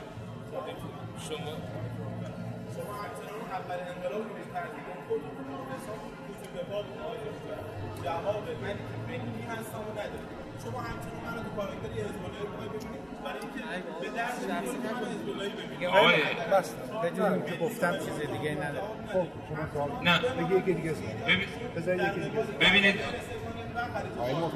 پاسخ نه پاسخ خب ما خیلی ممنون. نفر بعد آقای دکتر شما بحث نه نه.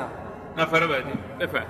من وقتی بلندگو رو نمیشه برای چی بیداری حرف بزنم از ایشون سلام عرض می‌کنم خدمت آقای دکتر زیبا کلام و آقای دکتر حسن. یکی از صحبت هایی که مطرح میشه توسط مخالفین سکولاریسم اینه که در غرب چون حالا دلایلشون اینه که چون مثلا انجیل تحریف شده بود چون کلیسا روی کرده خوبی نداشت نسبت به جامعه اونا مجبور شدن که در اون بستر جامعه در اون زمان از سکولاریسم استفاده کنن و کمک بگیرن برای پیشرفت جامعهشون ولی ما همچین نیازی نداریم.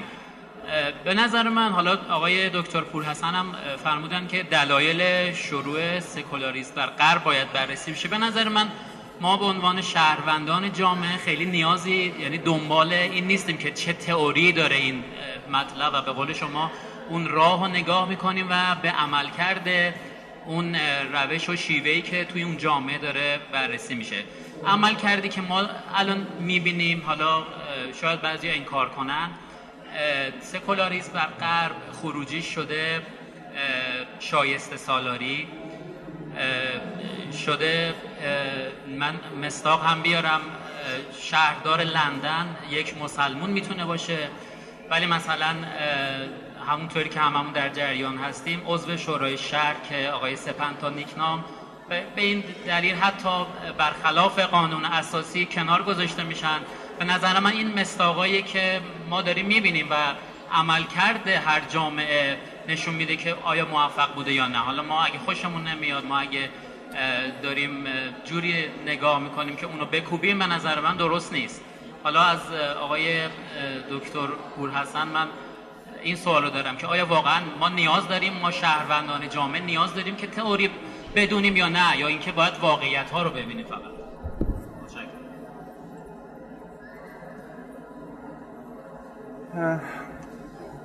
اولا اعتراف بکنم که خود سوال شما یک سوال نظری هست. یعنی آیا حقیقتا اونجا مسئله به نام پایان نگاه های دینی سبب شد که از جمله تحریف انجیله من عرض کردم چون این اعتقادی ندارم. من بخشی از این مسئله را ناکارآمدی کلیسا می‌دونم. صده دوازدهم وقتی امپراتوری آلمان سرپیچی می‌کنه پاپ دستور میده گردنشو بزن اما صده چهاردهم عکس این اتفاق میفته و اصلا مرجعیت کلیسا از روم میاد به آلمان. ببینید ببینید اصلا اتفاق مربوط به تنها صده 16 هم نیست. من دارم میگم که در غرب شما وقتی ناکارآمدی می‌بینید یک دو تا سه تا واقعه نیست. این گونه نیست که زمانی که برونو رو فقط آتیش بزنن بگیم صده 16 هم شکل گرفته. نه اساسا در مغرب زمین تا الان به قول کرکگور ایشون عنوان می‌کنه مسیحیت تاریخی که ارزشی برای من نداره. آنچه که برای من ارزش داره مسیحیتی هست که من بگم چه نسبتی با من داره. اصلا مهم نیست حواریون کیا بودن و چه تاریخی رو تدوین کردن.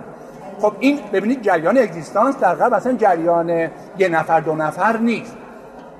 ببینید من حرفم اینه لزومی نداره ما بگیم در کشور تا زمانی که سکولاریزم شکل نگیره بسیاری از رفتارها تصمیمات اشتباه ما ناشی از این هست که تابع اقلانیت نیستیم.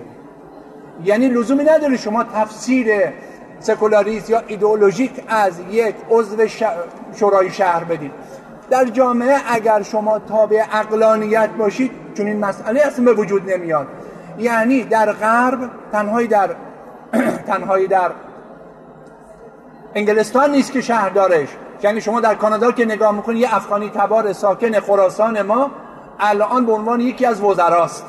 ببینید اینو عقل جمعی بشر میگه. هر کس دارای توانایی است. هر انسانی نه هر انسان مؤمنی هر انسان دینداری. همه کسانی که شهروند محسوب میشن چه دیندار باشن چه غیر دیندار بر اساس تواناییشون مسئولیت میپذیرن. ببینید این تابع نگاه اقلانی به زندگی اجتماع و مناسبات جمعی و عرصه عمومیه. من سخنم اینه که هیچ لزومی نداره شما تمام اینها رو از منظر دین بخوای نگاه بکنید.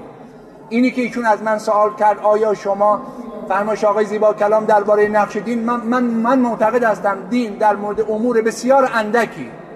که این امورم برمیگرده لزوما نه در تعارض با عقل جمعی برمیگرده به نیازهای خود انسان. ببینید اشتباه ما این هست. که ما اصرار داریم بسیاری از اموری که تابع عقل عقل رو کنار می‌زنیم و ادعا می‌کنیم که بر منظر دین می‌خوایم نگاه بکنیم. اگر ما تابع نگاه عقلانی باشیم طبیعی است که این رهیافتهایی که الان در جامعه می‌بینید بسیاری از اینها رخ بر میبنده من دوباره فکر می‌کنم همچنان از عقل میترسیم. ما واهمه داریم. اگر عقل جایگزین بشه هیچ نیازی به این نیست که تاریخ اروپا را تکرار بکنیم.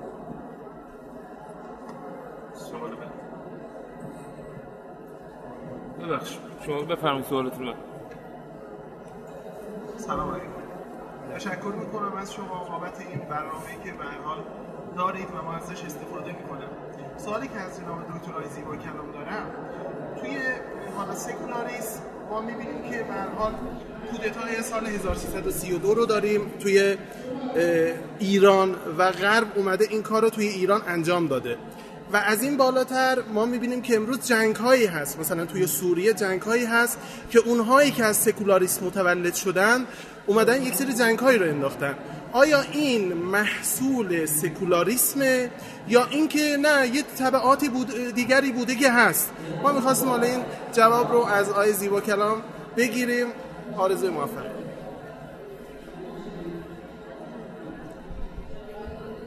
ببینید خیلی جالبه.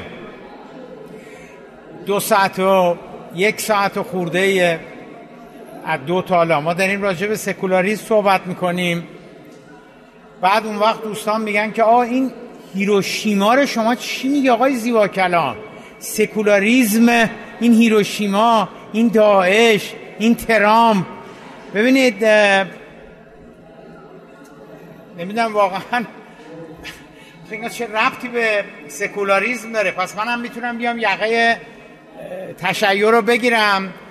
بگم آخرین یافته های سازمان عمل که نشون میده حکومت بشار اسد علیه مردم خودش شیمیایی به کار برده این همون اسلامی هستش که شما می‌گفتین.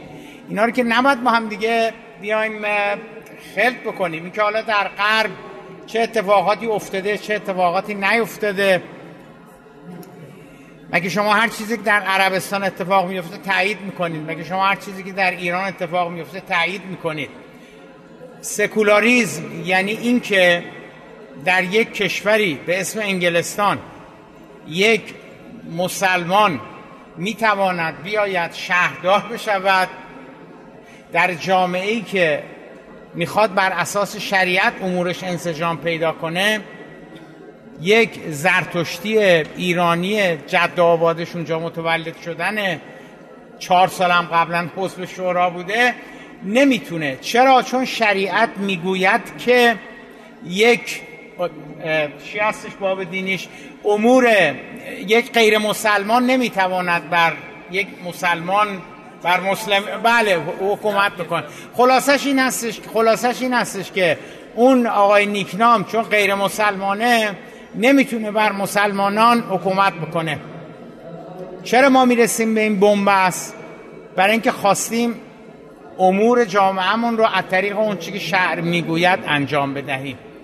اونا چرا رسیدن به اونجا که اون مسلمونه می‌تونه بشه شهردار لندن؟ برای اینکه اومدن دیدن که همون چیزی که ایشون هم گفت یه آدم شایسته ای بوده نمی‌دونم رأی آورده یا مکانیزمی که داره برای انتخاب و شما چرا زوم کردید فقط سکولاریتر در غرب یا در ایران دارید جستشو می‌کنید؟ مگه در ژاپن شما شرقی تر از ژاپن نمی‌تونید کشور و تمدن پیدا بکنید؟ امورش بر اساس سکولاریسم هست شما از هند جامعه مذهبی تر چه می‌دونم نمی‌تونید پیدا بکنید. امورش بر اساس سکولاریسم هست. حتی پاکستان که اسمش جمهوری اسلامی است بسیاری از امورش بر اساس سکولاریسم هست حتی افغانستان. بنابراین اینکه شما بیاید سکولاریسم را محدود بکنید به یه محدوده جغرافیایی به اسم غرب و بعد هم تمام چیزهایی که نامطلوب بوده اینا رو بیاید بگید که اینا ماحصل و نتیجه سکولاریزمه به نظر من دوست دارید سر خودتون رو گول بزنید دوست دارید. من فکر نمی کنم کسی اینا رو بعید به نظرم می‌رسه. کسی که این سوالات می‌کنن که آقا این هیروشیما این با, آخه این هیروشیما چه رفتی به سکولاریزم داره؟ مثل که مثلا شما بگین هیروشیما به خاطر تحریف کتاب مقدس بوده.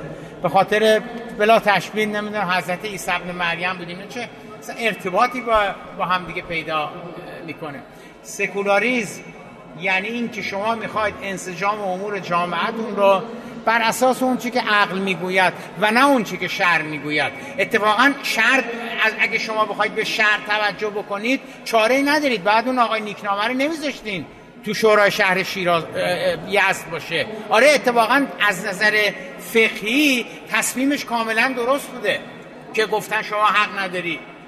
برای همین بودش که کلیسا نتوانست وقتی می‌خواد جدی بر اساس امور کلیسا مذهب حاکم حکومت بکنه نتوانست با مشکل مواجه شد. این یه نمونه که الان تو یز اتفاق افتاده دقیقا همون مشکلاتی هستش که ما هم بهش ما هم داریم به یه شکلی به اینجور به همون روندی که کلیسا رفته ما هم داریم دوچار میشه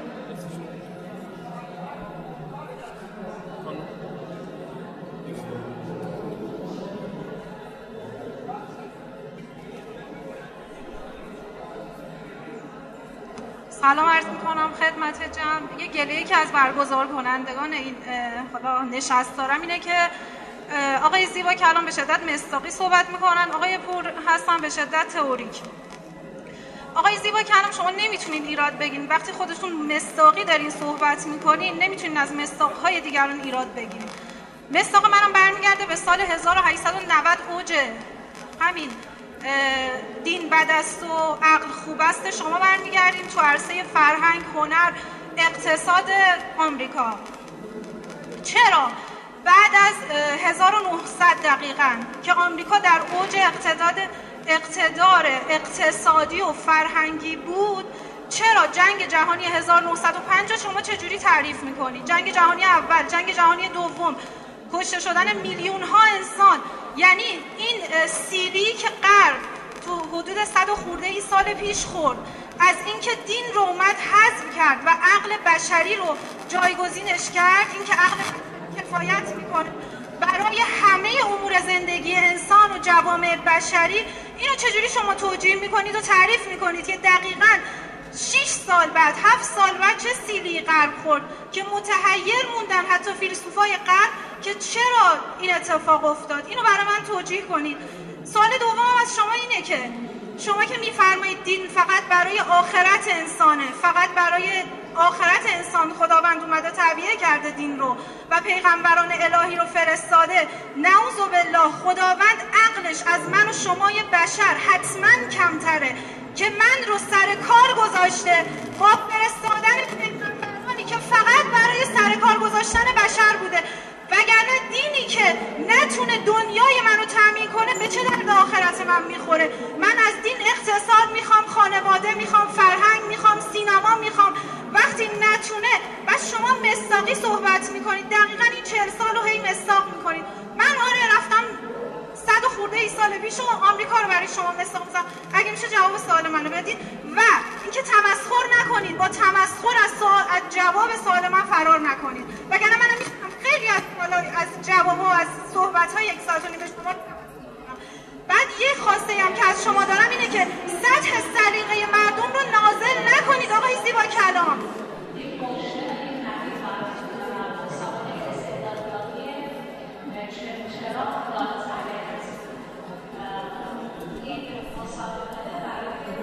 ببینید اینکه در غرب چه شده چه نشده شما اصلا نمی‌دونید جنگ ها چرا به وجود آمدن مبارزات چرا به وجود آمدن انقلاب ها چرا به وجود آمدن. شما مجبورید همه رو حوالت بدید به اینکه چون سکولار شدن این مصیبت ها رو بهش گرفتار شدن.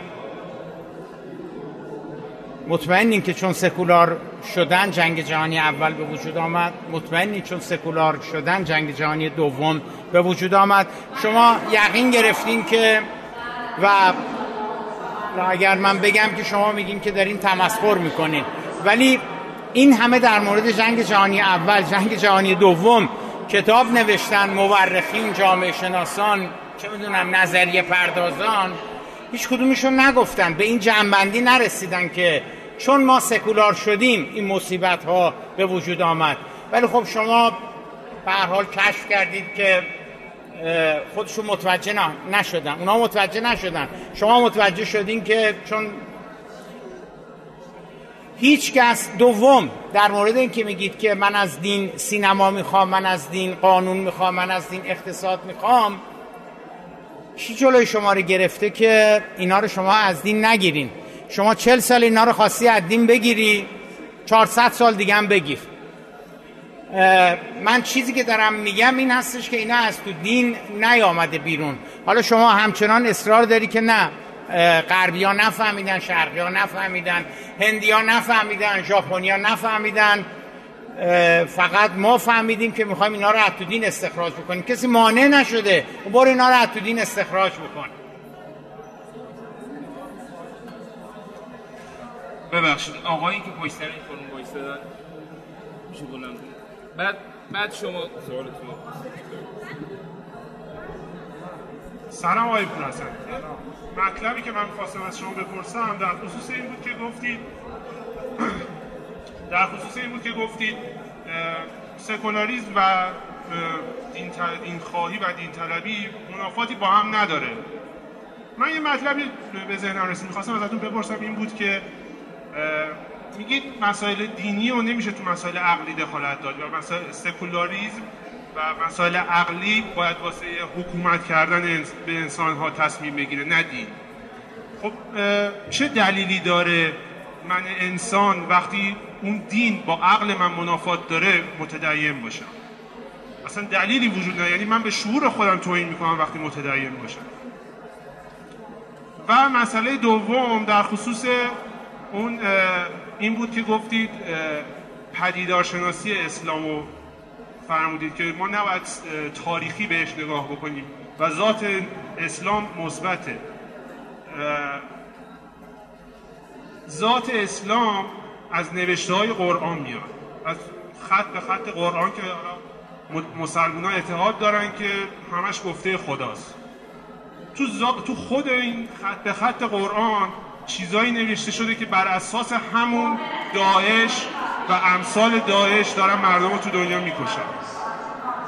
و من فکر نمی کنم ذات اسلام تفاوتی با عملکرد فعلی داعش داشته باشه.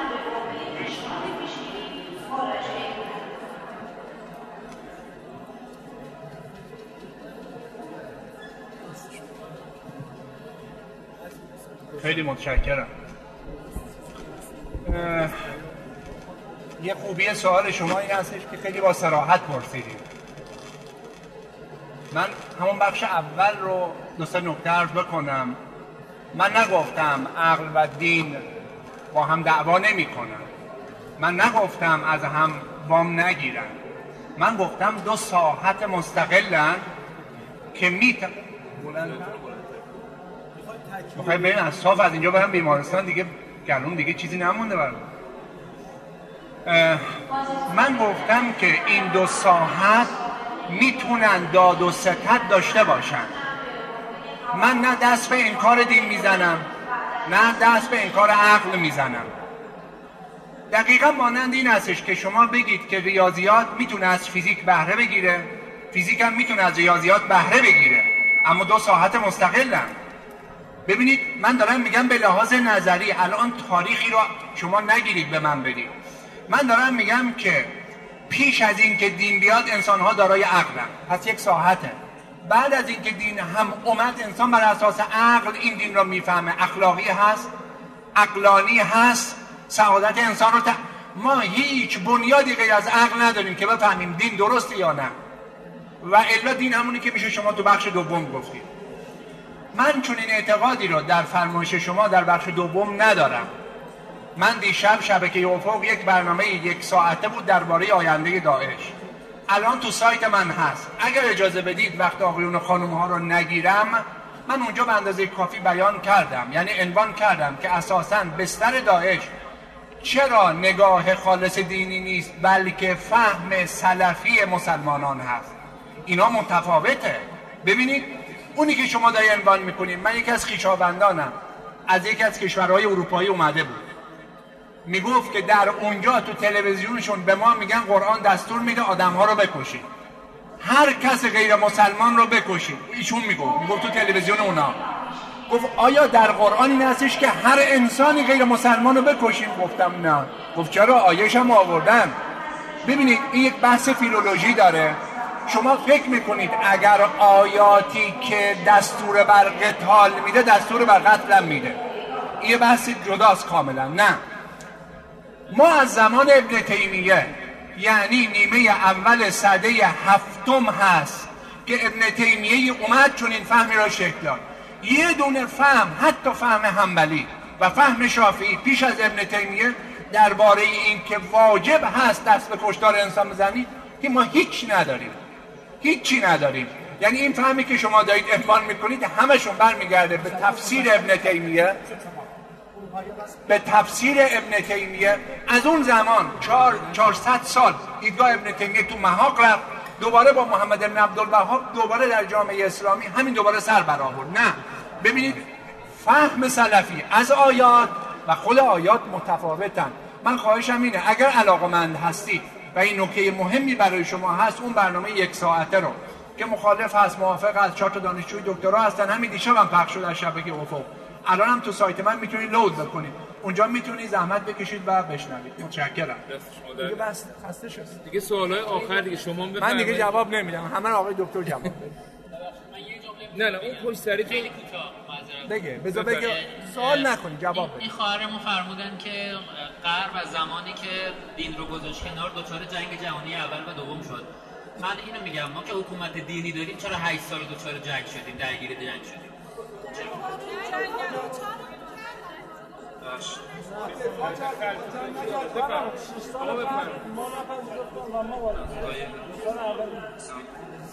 باشه در مورد علم و ایدئولوژی گفتین شما.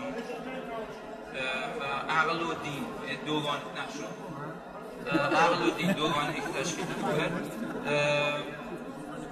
من می‌خواستم اینم وقتی ما میگیم قرآن استناد به قرآن خود استناد قرآن یعنی اعتبار قرآن بر اساس تجربه هایی است که ما تو, تو تاریخ به دست آوردیم. یعنی تجربه مثل هاشگازو مثلا ساروقی یا مثلا تجربه اون مطالعات تاریخی که برای اسنادی که تو تا الان از از اول زندگی پیامبر تا الان به دست اومده اسنادی که اومده و اون اسناد قرآنی. تبیین تاریخی اسناد قرآنی.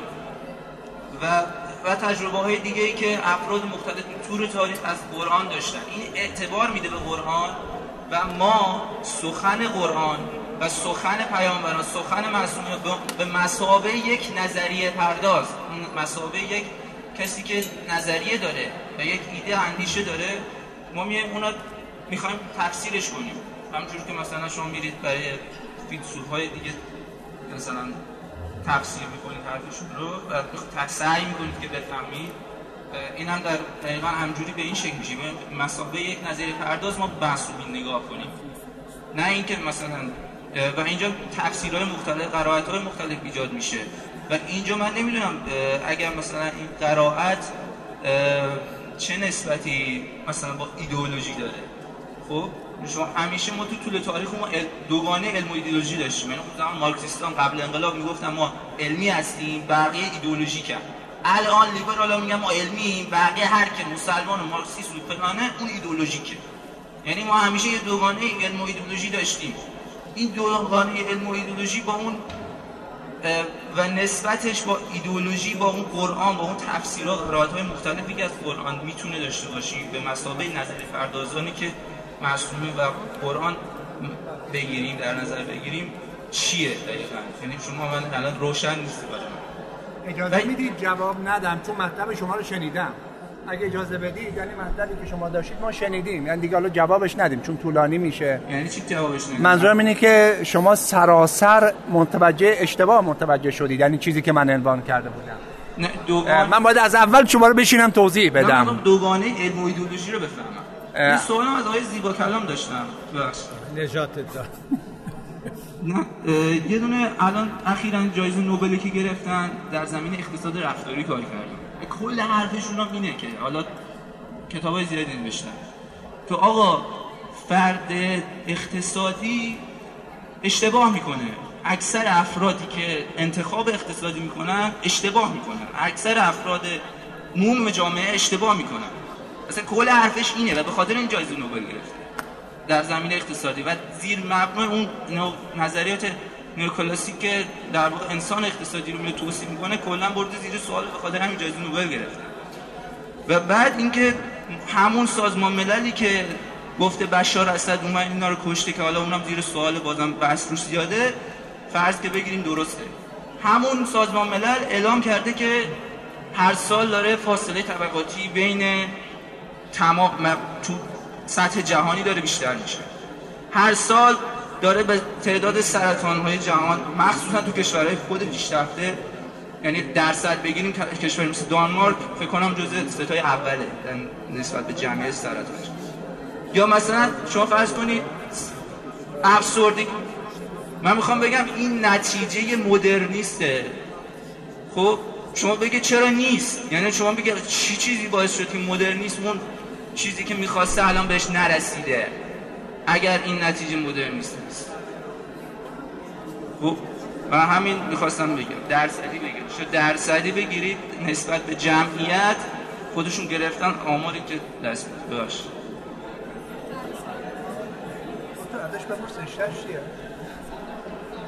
ببینید در ایران در ایران چون که ایدئولوژی اسلامی حاکم است در آموزش و پرورش در دانشگاه در رادیو تلویزیون در همه جا. بنابراین به طور طبیعی چاره نیست الا اینکه به عنوان یک ایدئولوژی. چون ببینید ذات ایدئولوژی میگه که من درستم. هیچ ایدئولوژی روی شاید روی ممکن روی حالا اینجوری ها می‌تونه باشه بنا نمیشه. ایدئولوژی اساسش این هستش که این است و جز نیست. درسته؟ در جمهوری اسلامی ایران الان حکومت معتقده که این است و جز نیست. اینی که ما داریم میگیم این درسته. این حق. بنابراین بنابراین چاره ای نیست الا اینکه اونهای دیگر رو نفی بکنه. یعنی اگر شما اگر شما بپذیرید که دیگران مسلمان نیستند یا اون نگاهی که ما به اسلام داریم رو ندارن ولی خوشبختن این ایدئولوژی با مشکل مواجه میشه. چون ببینید شما همتون براشفتین گفتین که واه دین اومده ما رو خوشبخت بکنه دین اومده ما رو سعادتمند بکنه. اگه دین ما رو خوشبخت نکنه سعادتمند نکنه و به چه درد می‌خوره؟ و واسه چی ما دین می‌خوایم؟ بنابراین پیشفرز شما این هستش که این ایدئولوژی شما اسباب خوشبختی و سعادت شما رو داره فراهم می‌کنه. آمده که فراهم بکنه یا فراهم می‌کنه. در این حال یه عده‌ای در یه جوامع دیگری بدون اینکه این ایدئولوژی شما رو داشته باشن به نظر می‌رسه که خیلی هم بدبخت نیستن. خیلی هم بیچاره نیستن. ژاپنیا، هندیا، نروژیا، دانمارکیا اونا این ایدئولوژی رو ندارن. ولی خیلی هم آدمای در این حال در این حال 5 میلیون 6 میلیون از شما در رفتن از اینجا رفتن رفتن تو اون کشورها دارن زندگی می‌کنن و خیلی از بهترین فارغ و تحصیل های ما هم تو صفن که برن اونجا زندگی بکنن. پس بنابراین این نشون میده که در عمل در عمل اون چیزی که شما دارید میگید که اسباب خوشبختیه اونا احمقن اونا فکر می‌کنن اونا دوی سرابن اونا رو رادیو تلویزیون سهیونیستی این شبکه های سهیونیستی اینا رو گول زده. شما چاره دیگری ندارید که بگید اونا فکر می‌کنن خوشبختن. سرطان توشون از مال ما خیلی زیادتر شده. افسردگی زیادتر شده خودکشی زیادتر شده.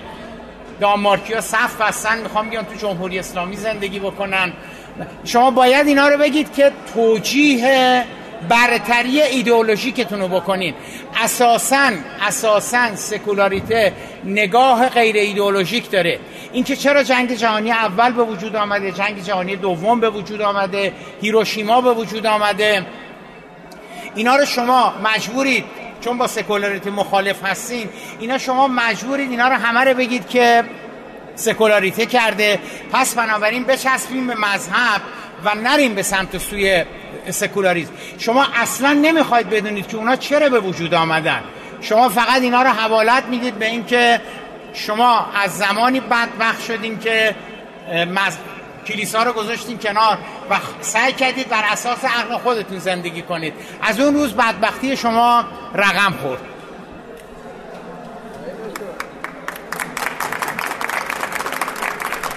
ببخشید دست شما درد نکنه.